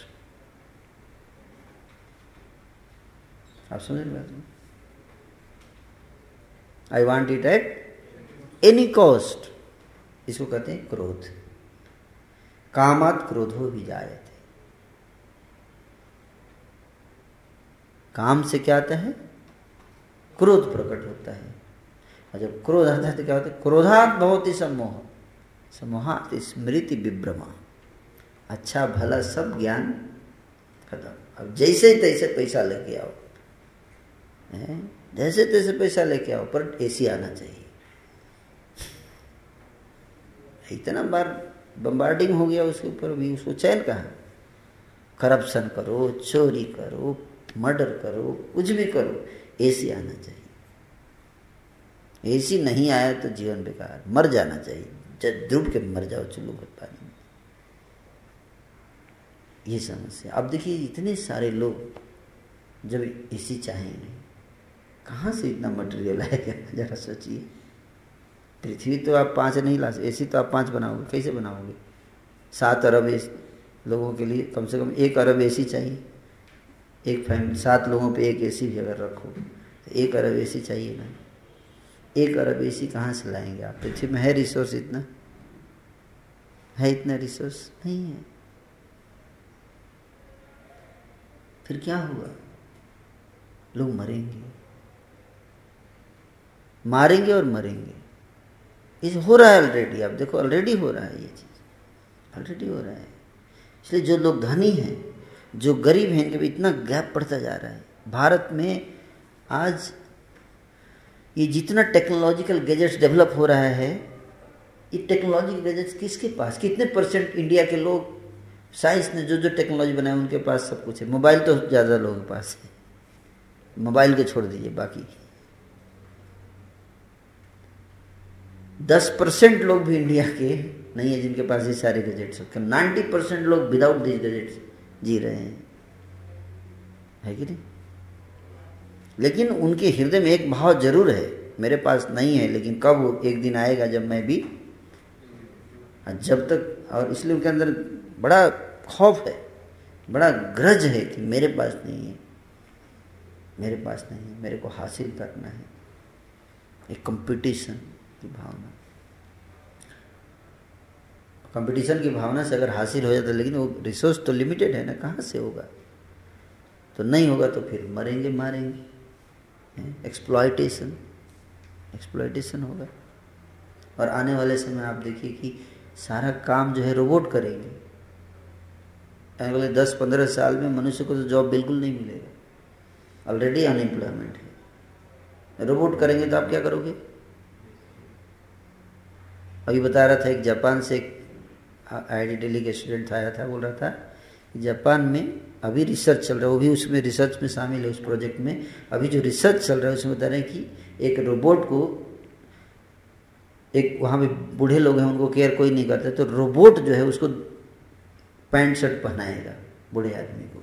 इसकी ट्रेनिंग दी जा रही है, इसको ऐसा रोबोट बनाया जा रहा है जो रोबोट बूढ़े लोगों को केयर करेगा। अभी रिसेंटली रेलवे में भी नया, अभी मैंने कुछ दिन पहले न्यूज़ सुना था कि quality of food quality of food high quality का फ़ूड लोगों को मिले, इसके लिए वो बोट लगाया गया, वो बोट है? हाँ कोबोट कोबोट और वो क्या करेगा? वो मॉनिटरिंग करेगा, जो कुकिंग कर रहा है उसका, है? तो मशीन का क्वालिटी मनुष्य से ज़्यादा बढ़ गया ना। हाँ। तो मशीन जो है हाई क्वालिटी का काम कर रही है। अब मनुष्यों को कौन मॉनिटर कर रहा है? मशीन कर रही है। पहले मशीन को मनुष्य ऑपरेट करता था। अभी मशीन ऑपरेट करेगी मनुष्य को, क्योंकि मनुष्य का क्वालिटी इतना गिरता जा रहा है। समझने का प्रयास कीजिए। और कुछ दिन के बाद मशीन सब करेगा काम। खाना वाना सब ऑलरेडी पकाते हैं? ऑलरेडी पकाते हैं मशीन? क्योंकि मनुष्य पे विश्वास नहीं रह जाएगा, इतना क्वालिटी गिर जाएगा कि मनुष्य कोई हायर ही नहीं करेगा। इतना लो क्वालिटी का ह्यूमन कॉन्सियसनेस हो जाएगा, भावना। भावना यहाँ पे खराब हो गई ना उस व्यक्ति की। है कि नहीं? तो ये समस्या जो है टेक्नोलॉजी रिप्लेस करी अनएम्प्लॉयमेंट बढ़ता जाएगा लोगों सरकार क्या करेगी? हम्म? सरकार के पास कोई ऑप्शन नहीं है। और धनी लोग हैं, उनको प्रॉफिट चाहिए। भाई रोबोट लगाने से मेरे को कम पैसे में ज़्यादा काम हो रहा है तो मैं क्यों मनुष्य को रखूँगा? है कि नहीं? सिंपल बात है। तो इस प्रकार से समस्या है। कहने का अर्थ है कि वैज्ञानिक जो हैं, बात आ रही है कि पानी को गर्म करने का काम वैज्ञानिक करते हैं। लेकिन वैज्ञानिक जो हैं, वो जो जो रिसर्च कर रहे हैं, उससे प्रॉब्लम और बढ़ रहा है। पानी को गर्म करने की ज़रूरत ही नहीं है। इसलिए गीता में भगवान बोलते कि इस संसार में सुखी नहीं हुआ जा सकता। संभव नहीं है, चाहे कितना भी प्रयास करो। इसलिए भगवान कहते कि ज़्यादा लग्जरी बनाओगे तो कोई फ़ायदा नहीं है, क्योंकि सबको नहीं दे पाओगे, उल्टे सब आपके खिलाफ हो जाएँगे और सब लोग लड़ाई करेंगे उसके लिए। आपस में लड़ाई और बढ़ेगी। इसलिए भगवान ने गीता में शिक्षा दिया है, संतोषम परम सुखम। इसका प्रचार किया जाए। इसको बताया जाए लोगों को, है? कि कम चीज़ में रहना सीखो। हम्म? हर जगह बिल बोर्ड लगाओ, लेकिन उस पर स्लोगन कि संतोषम परम सुखम। एसी ये देखो एसी परम सुख टीवी परम सुखम। नहीं, संतोषम परम सुखम। यही सोल्यूशन है इसका। सारी समस्या का समाधान यहीं पे आएगा। जो कि सरकार न तो समझ पा रही है, न ही वैज्ञानिक समझ पा रहे हैं। या तो समझने के बाद भी समझना नहीं चाह रहे हैं। कहीं ना कहीं समस्या इसलिए कहने का था कि हम सबको समझना है कि भगवान कहते हैं कि ये संसार को बदलने का प्रयास मत करो। मत बदलो। थोड़ा बहुत प्रयास कर सकते हो। बेसिक चीज़ों, बेसिक नीड्स सबकी फुलफिल होनी चाहिए। सबको बेसिक नीड्स मिले, जो उनकी आवश्यकता है, मिले। है कि नहीं? लेकिन बहुत ज़्यादा केवल शरीर को ही सुख देने के लिए इतना रिसर्च मत करो। क्योंकि ये संसार के स्वभाव को आप कितना भी प्रयास करके नहीं बदल सकते तो क्या ऐसे ही रहेंगे हम? हमेशा दुख में ही रहेंगे? बोले, नहीं। पानी से बाहर निकलो। पानी को गर्म करने का प्रयास मत करो। क्या करो? पानी से जल्दी बाहर निकलो। मतलब क्या? भगवान कहते कि एक और संसार है, जिसकी सूचना तुम लोगों को नहीं है। एक और संसार है। इस संसार, ये एक संसार है और इसके अलावा एक और जगत है, जिसको कहते हैं चित्त जगत।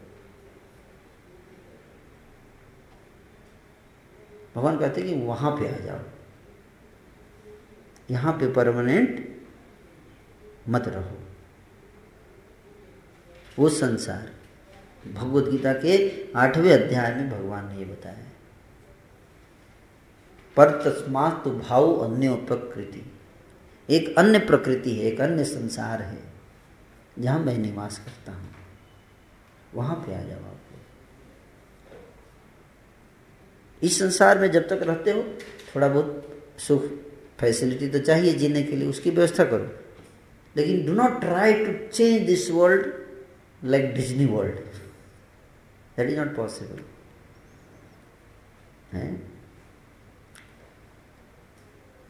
वहाँ पे वो चाहिए तो आप मेरे धाम में आइए। मेरे धाम में आओ, चित्त जगत में आओ। हम्म? तो वहाँ पे कैसे जाएँगे? वहाँ पे कैसे जाएँगे? हम्म? वहाँ पे जाएँगे क्वालिटी ऑफ़ भाव कॉन्सियसनेस अपनी भावना को इम्प्रूव कीजिए। अपनी भावना को इम्प्रूव कीजिए ये भगवान कह रहे हैं। मेरे धाम में आइए। उसके लिए भगवान कहते हैं कि जो मुझसे प्रेम करता है, वो मेरे पास रहेगा। क्या? भाई, आपके घर में आप किसको रहने के लिए लाओ करोगे? हम्म? जो व्यक्ति आपसे प्रेम करता है। इट्स नेचुरल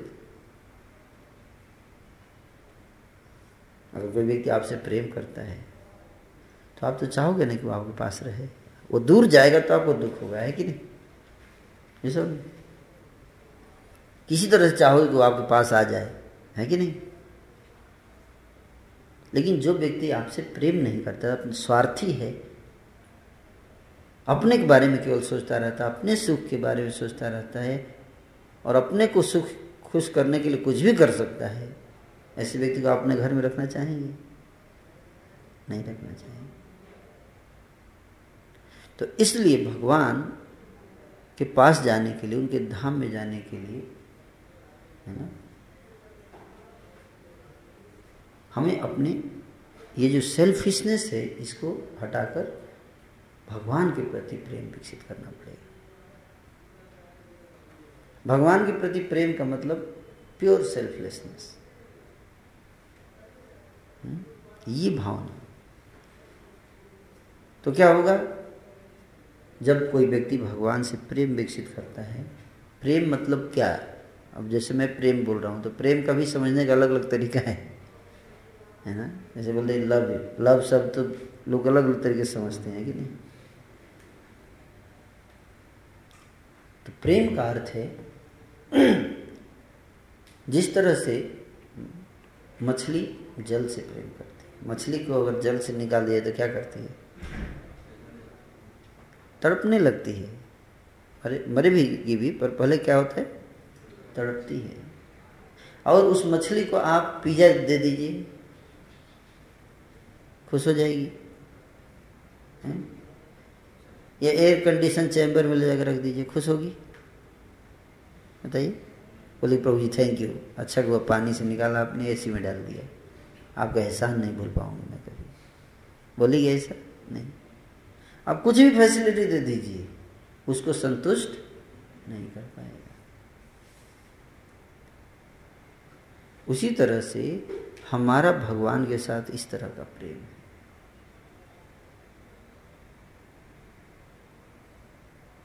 इसीलिए हम भगवान से जब तक उस तरह का फिर से प्रेम विकसित ना हो जाए, हम कभी सुखी नहीं हो सकते इस संसार में। चाहे कुछ भी मिल जाए, कुछ भी मिल जाए, इस संसार में हर व्यक्ति प्रेम ढूंढ रहा है। आप देखिए ध्यान से।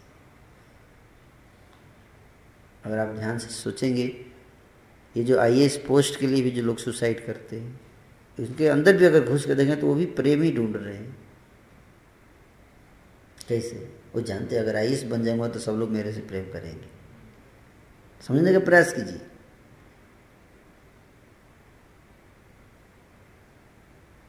कुछ नहीं है और अगर बिना आई बनेगा और कोई प्रेम करे सब लोग उससे तो क्यों बनेगा आई एस गलत बोलो तो बताइए। अगर हर व्यक्ति नरेंद्र मोदी जी का जय जयकार करे, बिना प्रधानमंत्री बने तो क्या ज़रूरत उनको प्रधानमंत्री बनेगा? ये सब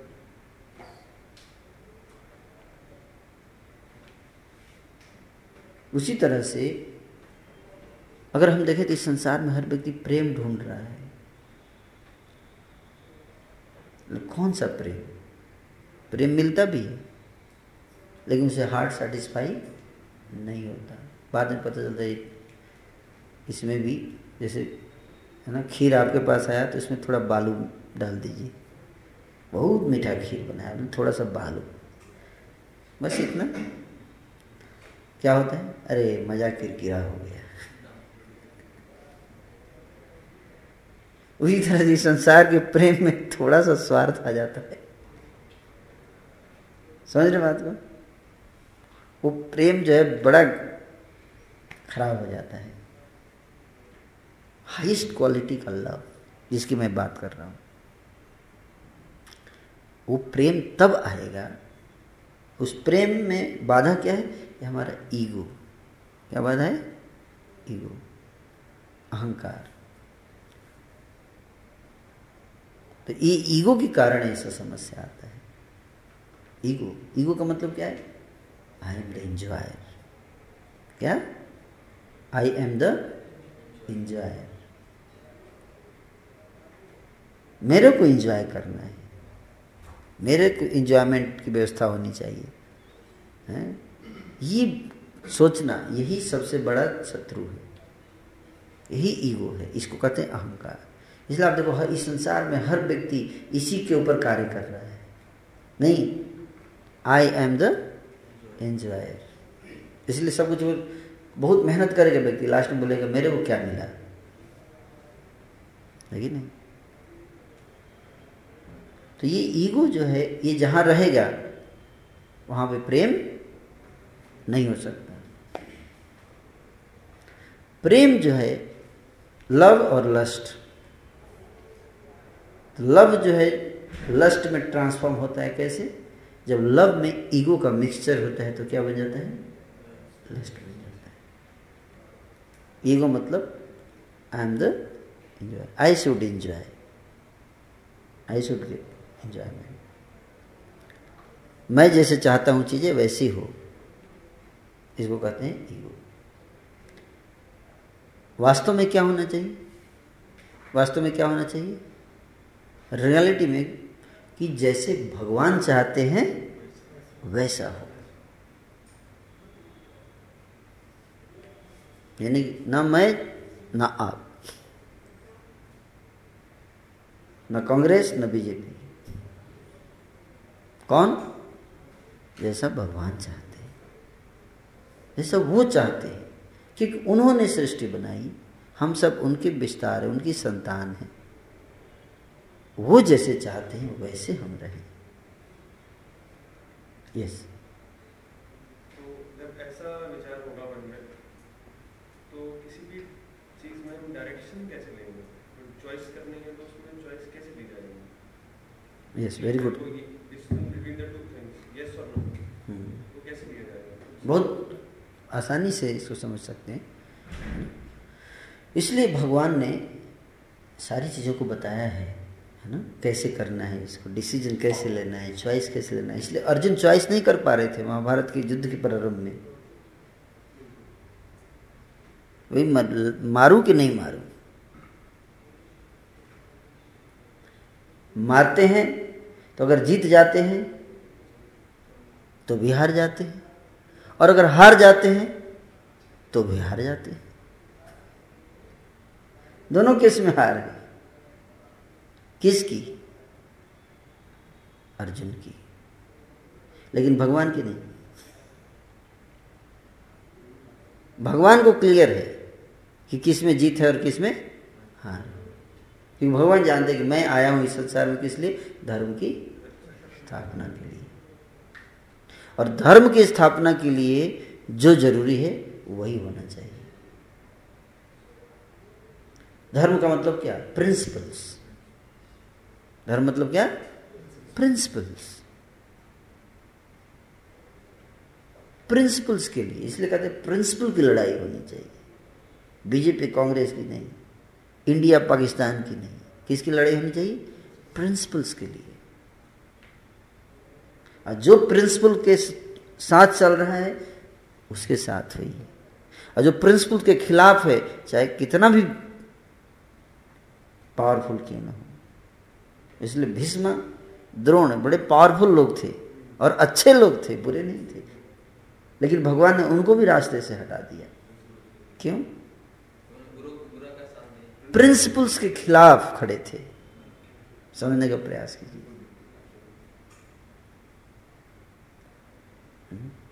भीष्म जो हैं, भीष्म जो हैं, उनको बताया गया है कि कृष्ण के परम भक्त थे।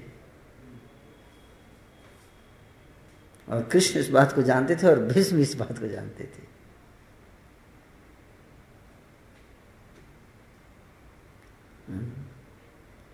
इसलिए जब कृष्ण भीष्म की मृत्यु जब होने लगी तो कृष्ण वहाँ पर गए, उनके सामने जाकर खड़े हुए।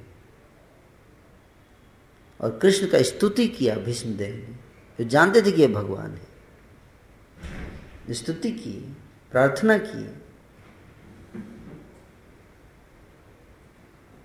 लेकिन भगवान ये शिक्षा देना चाहते थे कि भले मेरा भक्ति क्यों ना हो, अगर वो सिद्धांत के विपरीत खड़ा है तो उसको हटा देने का। इसके लिए भीष्म खड़े थे। इस बात को प्रूव करने के लिए कि कोई भी हो principles rules the world no no one else प्राण जाए पर वचन न जाए वचन मतलब प्रिंसिपल ये है हमारी रीति, ये हमारा कल्चर ये रघुकुल की रीति है ये। है कि नहीं? दशरथ ने प्राण त्याग दिए। है कि नहीं? क्या जाता अगर एक झापड़ मार देते के कहीं को? चुप! वचन दिया था तो दिया था। कॉन्ट्रैक्ट थोड़ी लिखवाया था। बोल सकते थे ना, ये और नो। बताइए। पत्नी को कोई एक थप्पड़ मार भी तो क्या देगा है लेकिन लेकिन नहीं। प्रिंसिपल्स प्राण चला गया, लेकिन वचन नहीं जाना चाहिए प्रिंसिपल्स ये है संसार को चलाने का तरीका। ये हमारा कल्चर ये सिखाता है वैदिक कल्चर तो इसलिए भगवान, जैसे इन्होंने प्रश्न पूछा कि कैसे डिसाइड करेंगे? ये प्रिंसिपल्स को पहले सीखना पड़ेगा, जानना पड़ेगा कि किस प्रिंसिपल्स के आधार पर डिसीज़न लिया जाता है। इसलिए अर्जुन ने प्रश्न पूछा कृष्ण से यद श्रेय श्रेयस्यात निश्चितम ब्रूहितन में? शिष्य शिष्यस्ते हम साधि माम त्वाम प्रपन्नम। कि बताइए कि मेरे लिए क्या अच्छा है? तो पूरी भागवत गीता क्या है? उसे principle principle how to take decision in which situation any situation of life किसी भी लाइफ किसी भी सिचुएशन में किस तरह से डिसीज़न लेना चाहिए, क्या क्राइटेरिया और क्या बेसिस होना चाहिए डिसीज़न का, वो बेसिस उसमें बताया गया है। न मेरे लिए, न आपके लिए। जो भगवान चाहते हैं, उनके अनुसार वो क्या चाहते हैं? उसके अनुसार डिसीज़न जब लेने लगेंगे, चाहे वो सरकार हो, जब समझ जाएगी उन प्रिंसिपल्स को लीडर्स जब समझ जाएँगे, आप लोग आइए अफसर बनेंगे, आप जब समझ जाओगे। जब उन प्रिंसिपल्स को हम समझ जाएँगे, तब हम वास्तव में इस संसार में भी जस्टिस कर पाएँगे और अपने जीवन को उन प्रिंसिपल्स के आधार पर जलाते हुए भगवान के धाम चले जाएँगे, क्योंकि हमने देखा, और प्रिंसिपल्स पे चलना बड़ा कठिन काम है, ये भी जान जाइए। स्पेशली इस संसार, उस संसार में नहीं। उस, इस संसार में इसलिए कठिन काम है कि ये संसार प्रिंसिपल पे चलने के लिए बना नहीं है। ज़्यादातर मेजोरिटी क्या है? गड़बड़ लोग। इसलिए प्रिंसिपल पे चलना इस संसार में कठिन है, लेकिन वो कठिनाई को करके जो पूरे जीवन चलता है, वो फिर योग्य हो जाता है उस संसार में जाने के लिए। जहाँ हर व्यक्ति किस पे चलता है? प्रिंसिपल्स पे चलता है।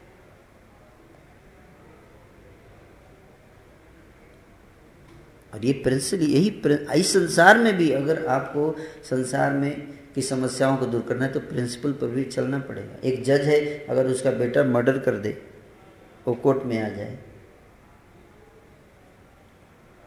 तो क्या करेगा जज?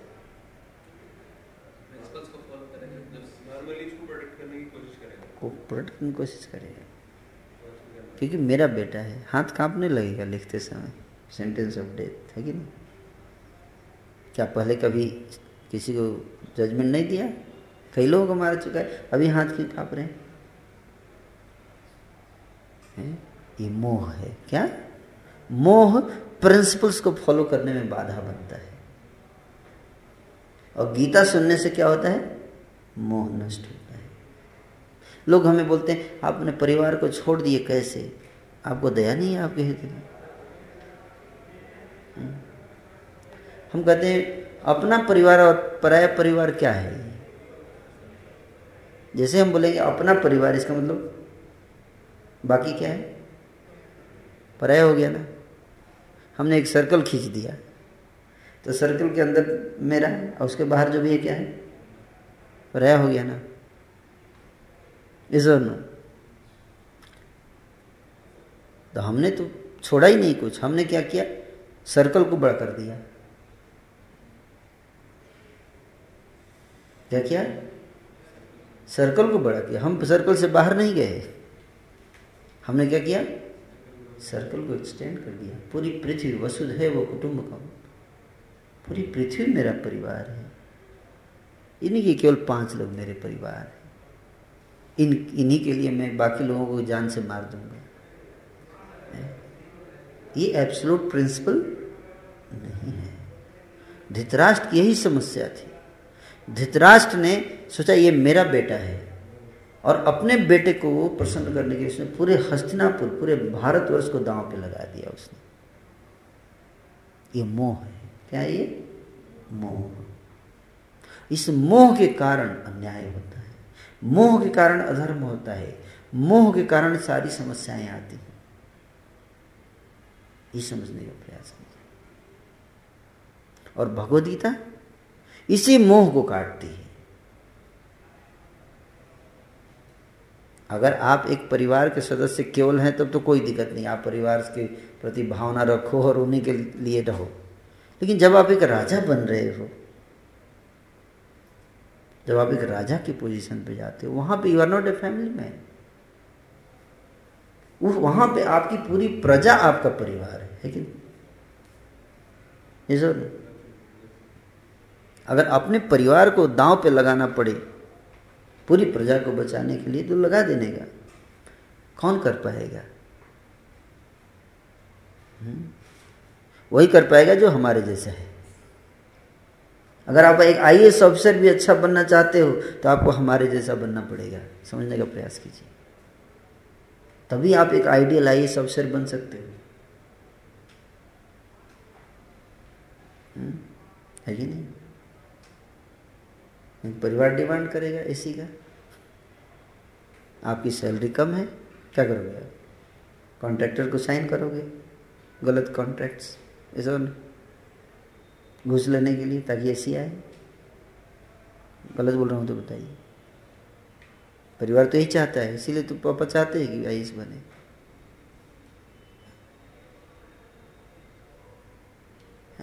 बेटा देश का सेवा कर रहा है? हमने जब जब हम ब्रह्मचारी बने तो हमारे घर वाले बोले मुझसे मुझसे पूछे कि आप, हमने इतना इन्वेस्ट किया पढ़ाई लिखा, आप ब्रह्मचारी कैसे बन गए? इतना इन्वेस्टमेंट नो रिटर्न बिज़नेस ये तो तो मैंने बोला कि ये तो बिज़नेस है। आप मेरे साथ बिज़नेस कर हम्म? मैं आपका बेटा हूँ, मैं आपका बिज़नेस पार्टनर नहीं। कोई बिज़नेस नहीं हूँ मैं। कि आप मेरे में इन्वेस्ट कर रहे हो? And I am bound to give you return I am not a business I am a soul I have a consciousness I have to do justice with that consciousness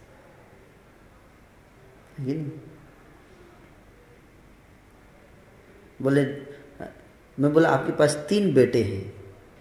आप एक बेटे को आप समाज के लिए, आप सोचोगे समर्पित कर दिए।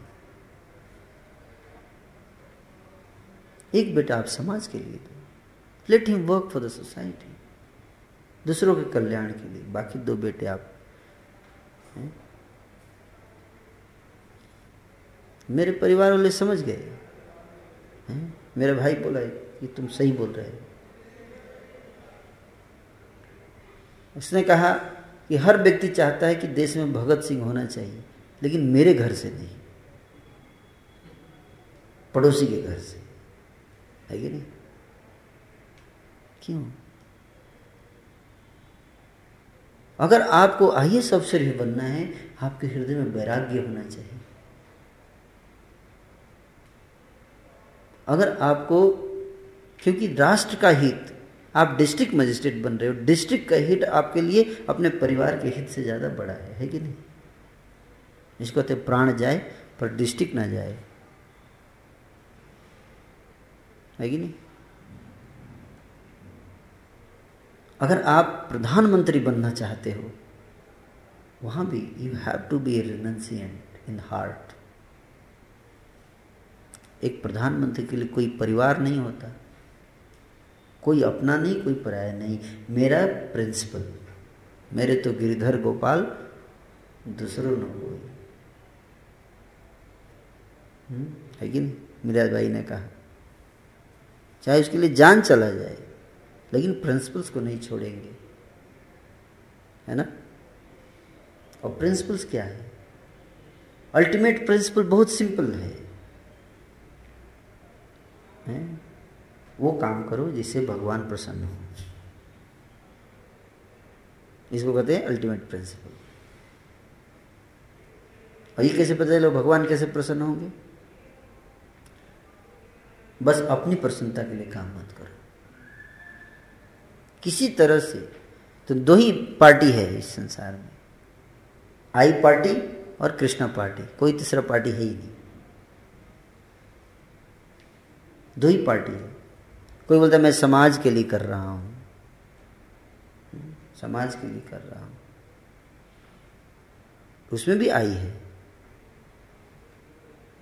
उसमें भी आई है। मैं देश के लिए कर रहा हूँ। देश के लिए कर रहे हो। पाकिस्तान को क्यों मार रहे हो? और भारत के लिए कर रहे हो, जिसका मतलब पाकिस्तान के लिए नहीं कर रहे हो ना? आई हो गया ना, इसलिए भारत के लिए कर रहे हो क्योंकि ये आपका है। आपका देश है। आई, मेरा। मेरा आ गया ना? इस और तो उस भारत के गद्दी पे चाहे धृतराष्ट्र क्यों ना बैठा हो, मैं उसकी रक्षा करूँगा। यही तो भीष्म की गलती थी। है?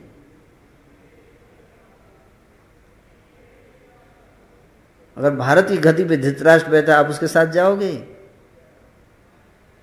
क्या वो देश की सेवा मानी जाएगी? नहीं मानी जाएगी देश की सेवा।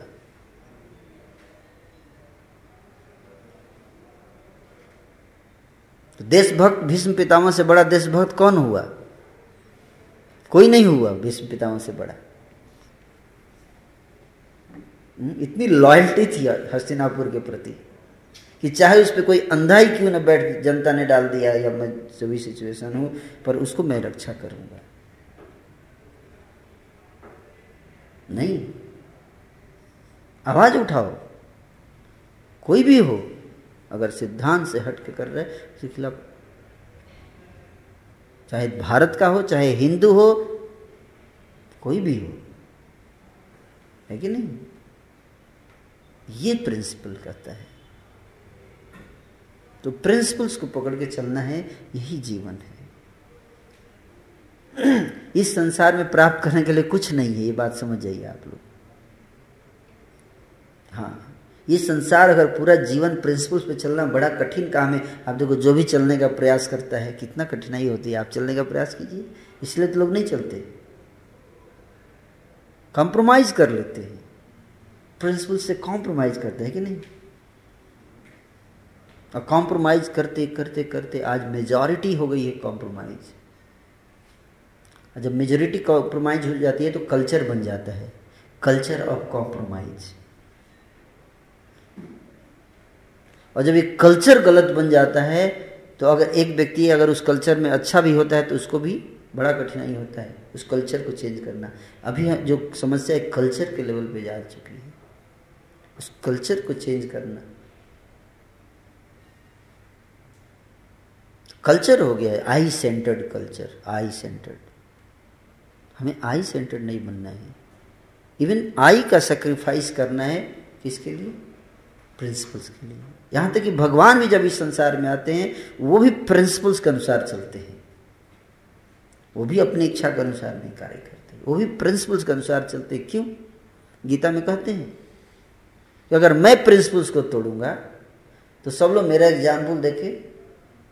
बोले देखो, भगवान भी आए थे तो तोड़े थे।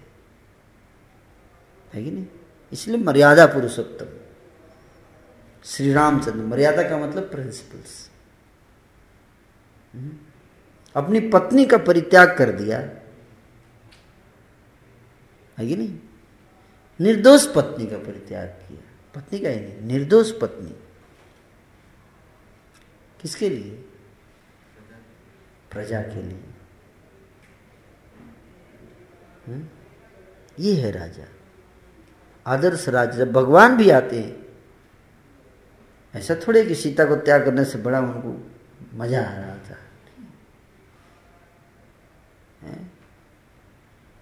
लेकिन सीता को जितना कष्ट होता था उससे अधिक कष्ट राम को।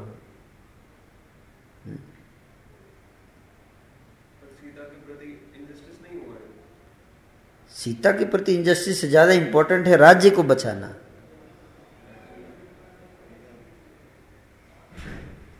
है कि नहीं?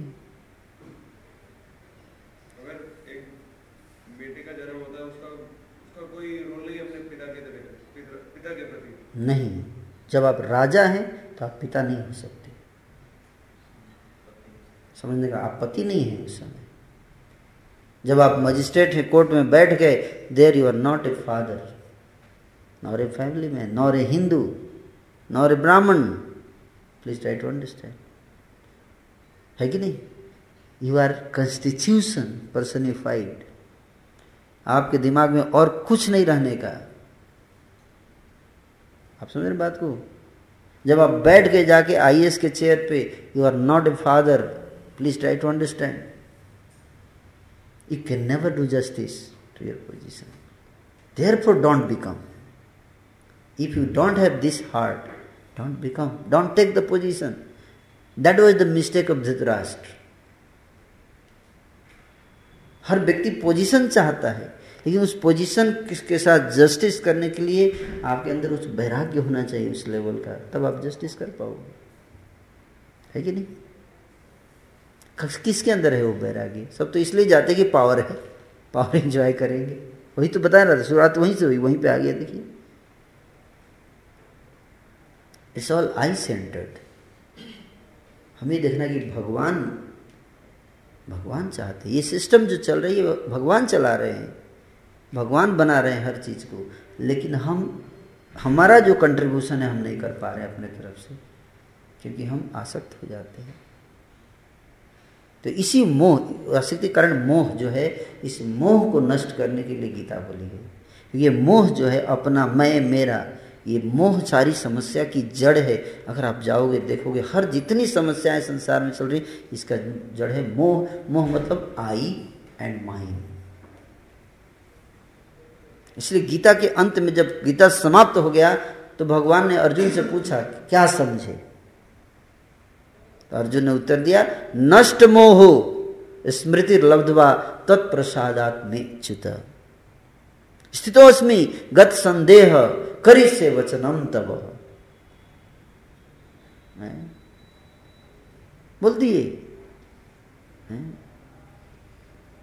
इसलिए एक कविता थी जब हम बचपन में पढ़ते थे, हमारे कॉलेज में, स्कूल में कविता होती थी।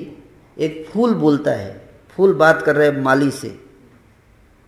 कहता है, मुझे तोड़ लेना बनमाली उस पथ पर देना तुम फेंक मातृभूमि पर शीश चढ़ाने जिस पथ जाए वीर अनेक। है?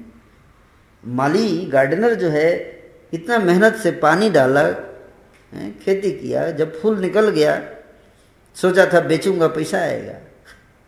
है कि नहीं? ये माली चाहता है ना? जब तोड़ने गया तो फूल बोल रहा है। क्या बोल रहे हैं? एक मिनट रुक जाओ। तुम मुझे तोड़ना चाहते हो कोई बात नहीं तोड़ लेना। बन बनमाली मुझे तोड़ लेना। लेकिन बेचना मत। लगा रही इतना मेहनत किया बेचूँगा नहीं। मेहनत का क्या फ़ायदा? नहीं नहीं, मेरे को फेंक देना। क्या करना? मुझे फेंक देना। मतलब फेंकने के लिए इतना मेहनत किया। हाँ। कहाँ फेंकूँगा? उस पथ पर फेंकना इधर उधर मत फेंकना। उस पथ पर फेंकना, जहाँ मातृभूमि के लिए। ये मातृभूमि की बात रही, पर मैं कह रहा हूँ प्रिंसिपल्स के लिए, मातृभूमि नहीं। किसके लिए? प्रिंसिपल्स पे जो लोग चलते हैं, उनके रास्ते पर मुझे फेंक देना, ताकि मैं भी, मैं अगर ना चल पाऊँ, कम से कम उनके उनके रास्ते, उनके चरणों को थोड़ी ठंडक दे पाऊँगा। है कि नहीं? उनको हेल्प कर पाऊँगा। ये भाव होना चाहिए। अपना स्वार्थ नहीं। राम राम प्रसाद बिस्मिल राम प्रसाद बिस्मिल जी को जब फांसी की सजा हुई तो उनकी, उनके घर जो है वो पत्र आया ब्रिटिश सरकार का कि इस दिन आपके बेटे को फांसी की सजा दी जाएगी, आप आ जाइएगा। माता पिता को बता देते थे। एक प्रिंसिपल है।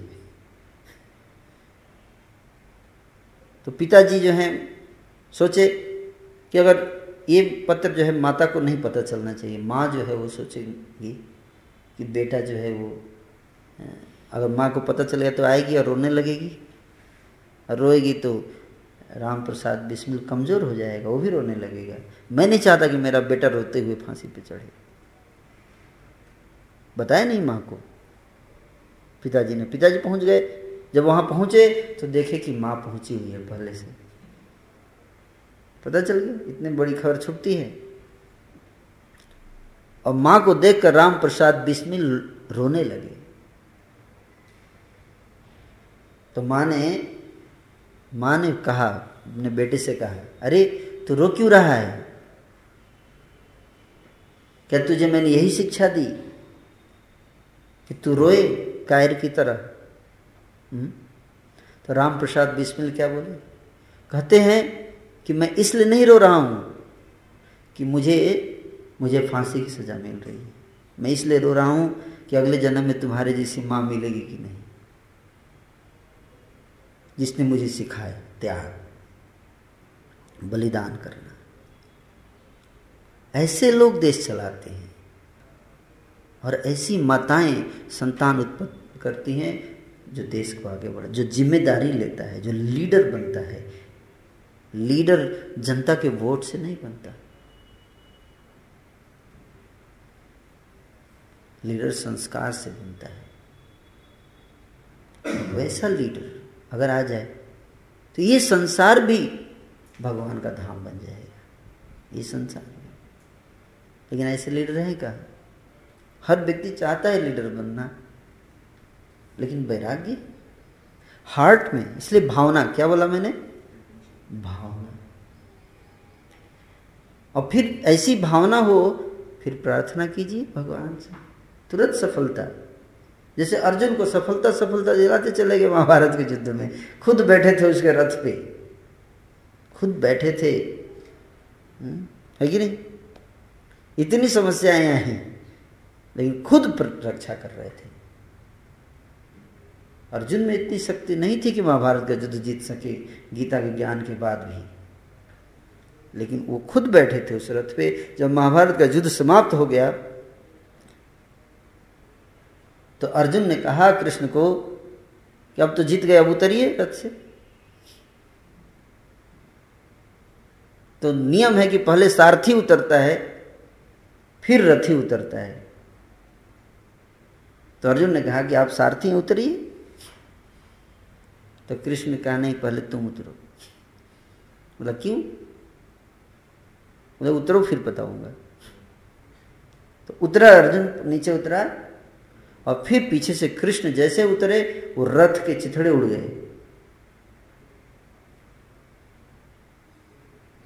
तो अर्जुन, कृष्ण बोला, समझ में?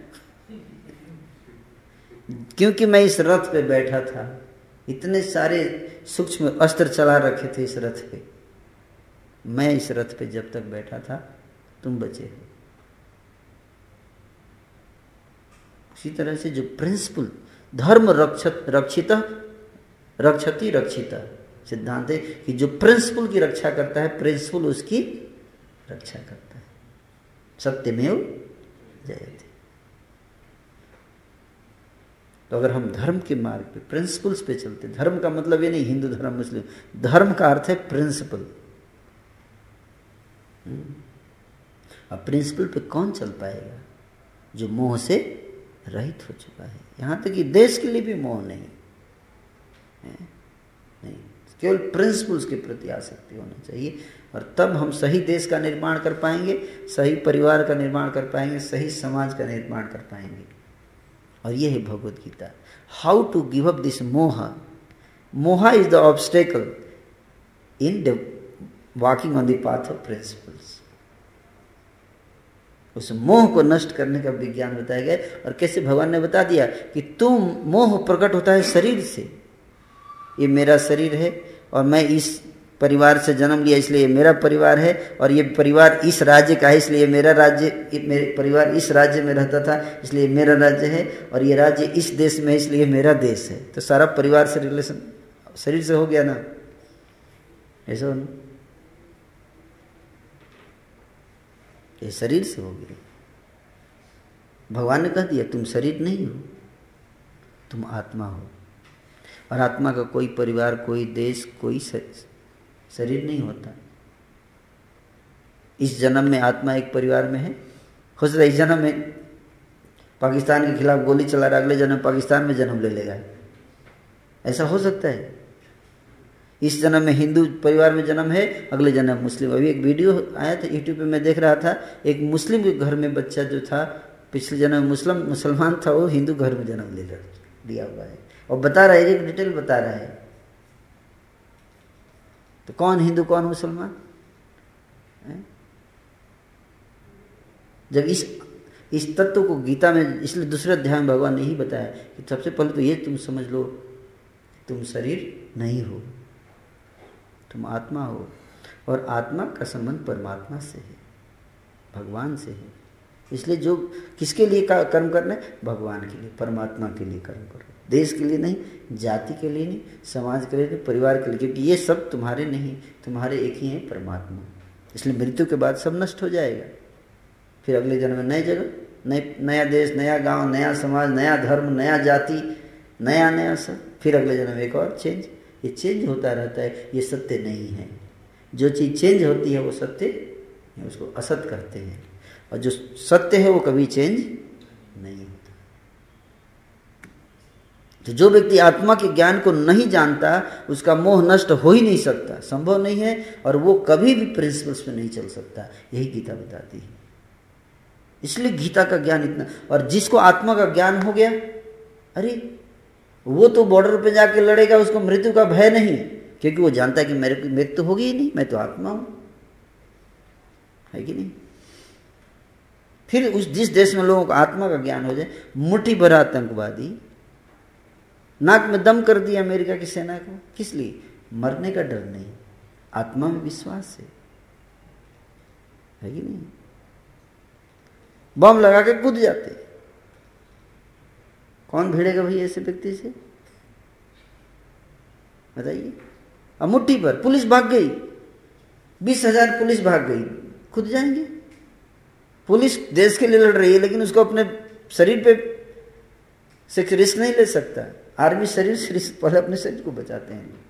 लेकिन जिसको आत्मा का ज्ञान है, पता है कि मैं शरीर हुई नहीं, ये तो नश्वर है। क्यों ना हम सिद्धांत के लिए लड़े? हम आत्मा है हमारी मृत्यु नहीं होने वाली है। इसलिए भगवान ने बोला है धर्म के लिए सिद्धांत के लिए लड़ो। ये लेकिन आतंकवादियों की गलती क्या है? कि वो सिद्धांत के लिए नहीं लड़ रहे हैं वो धर्म के लिए लड़ रहे हैं। ये समस्या है। धर्म को ही उन्होंने सिद्धांत लेकिन वहाँ भी मोह है। क्योंकि मैं इस धर्म जन, धर्म में जन्म लिया इसलिए ये मेरा धर्म है। ये धर्म नहीं है। मैं मुसलमान के घर में जन्म लिया, इसलिए मैं मुस्लिम हूँ। ये धर्म नहीं है ये। धर्म कुछ और है। तो उसको समझो, धर्म क्या है? आत्मा का धर्म। आत्मा का धर्म। तो भगवान का जो मिशन है, उसको आगे बढ़ाना है। चाहे वो मुसलमान हो, चाहे हिंदू हो, चाहे सिख, ईसाई, सब धर्म में भगवान का एक ही मिशन है। अगर आप ध्यान से पढ़ेंगे सारे धर्मों को, भगवान का एक ही मिशन है। क्या? संसार में प्रिंसिपल्स की स्थापना हो। हिंदू धर्म की नहीं, मुस्लिम धर्म की नहीं, किसकी? प्रिंसिपल्स की स्थापना सिद्धांत पे लोग चले। और जो सिद्धांत पे नहीं चलता है, उसके खिलाफ जिहाद करना है। महाभारत भी यही बोलती है, गीता भी यही बोलता है, कुरान भी यही बोलता है, सारे धर्मशास्त्र यही बोलते हैं कि जो सिद्धांत के खिलाफ है। दुर्योधन मुस्लिम था या हिंदू?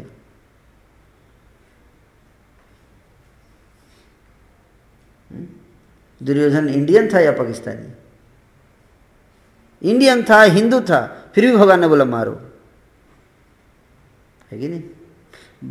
दुर्योधन को तो छोड़ दीजिए। अपने हाथों से उठा के यदुवंश का संहार किया। अपने परिवार वालों को ही मारा।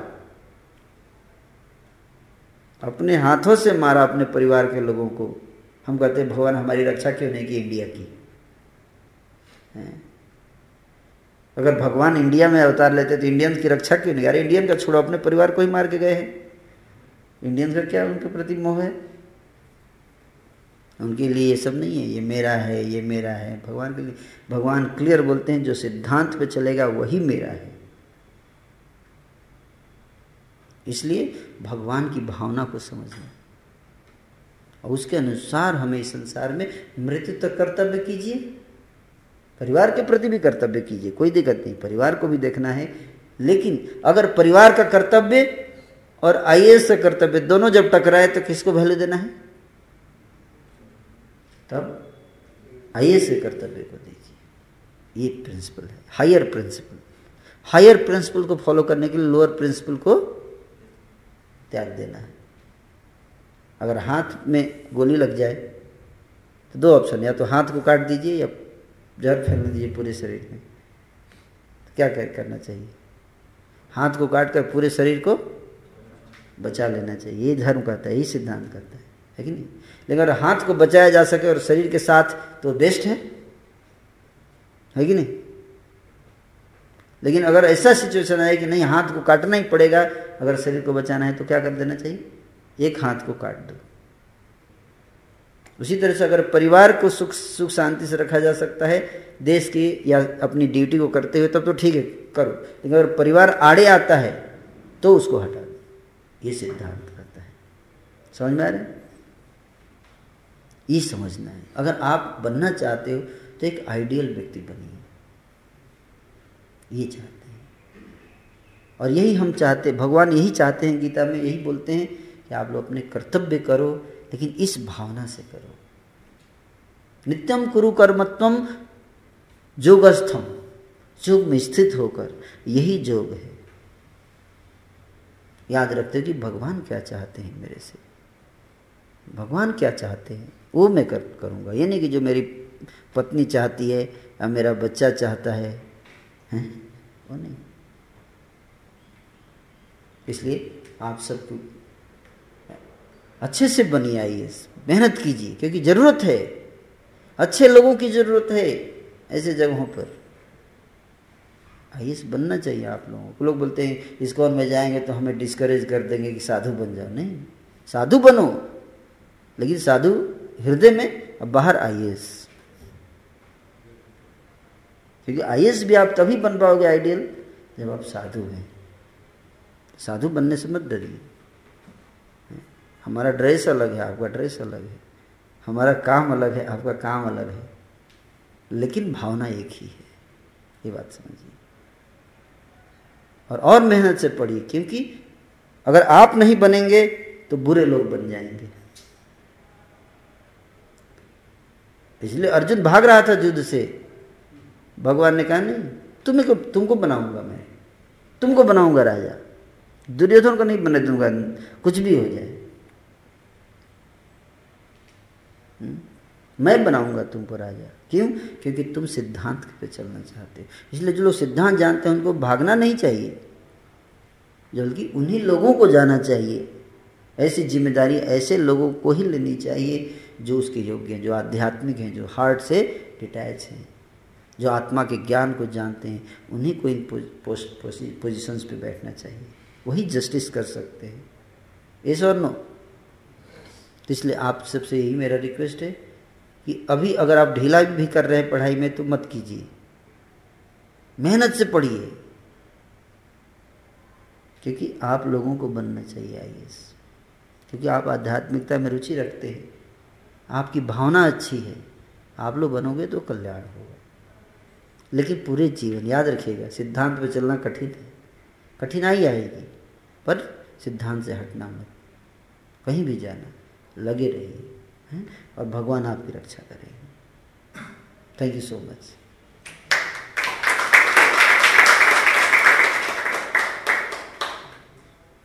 I hope we have no more questions और फिर फ्यूचर मिलेंगे, समय काफ़ी हो गया है। मिलते रहेंगे और आगे, हैं? हरे कृष्ण।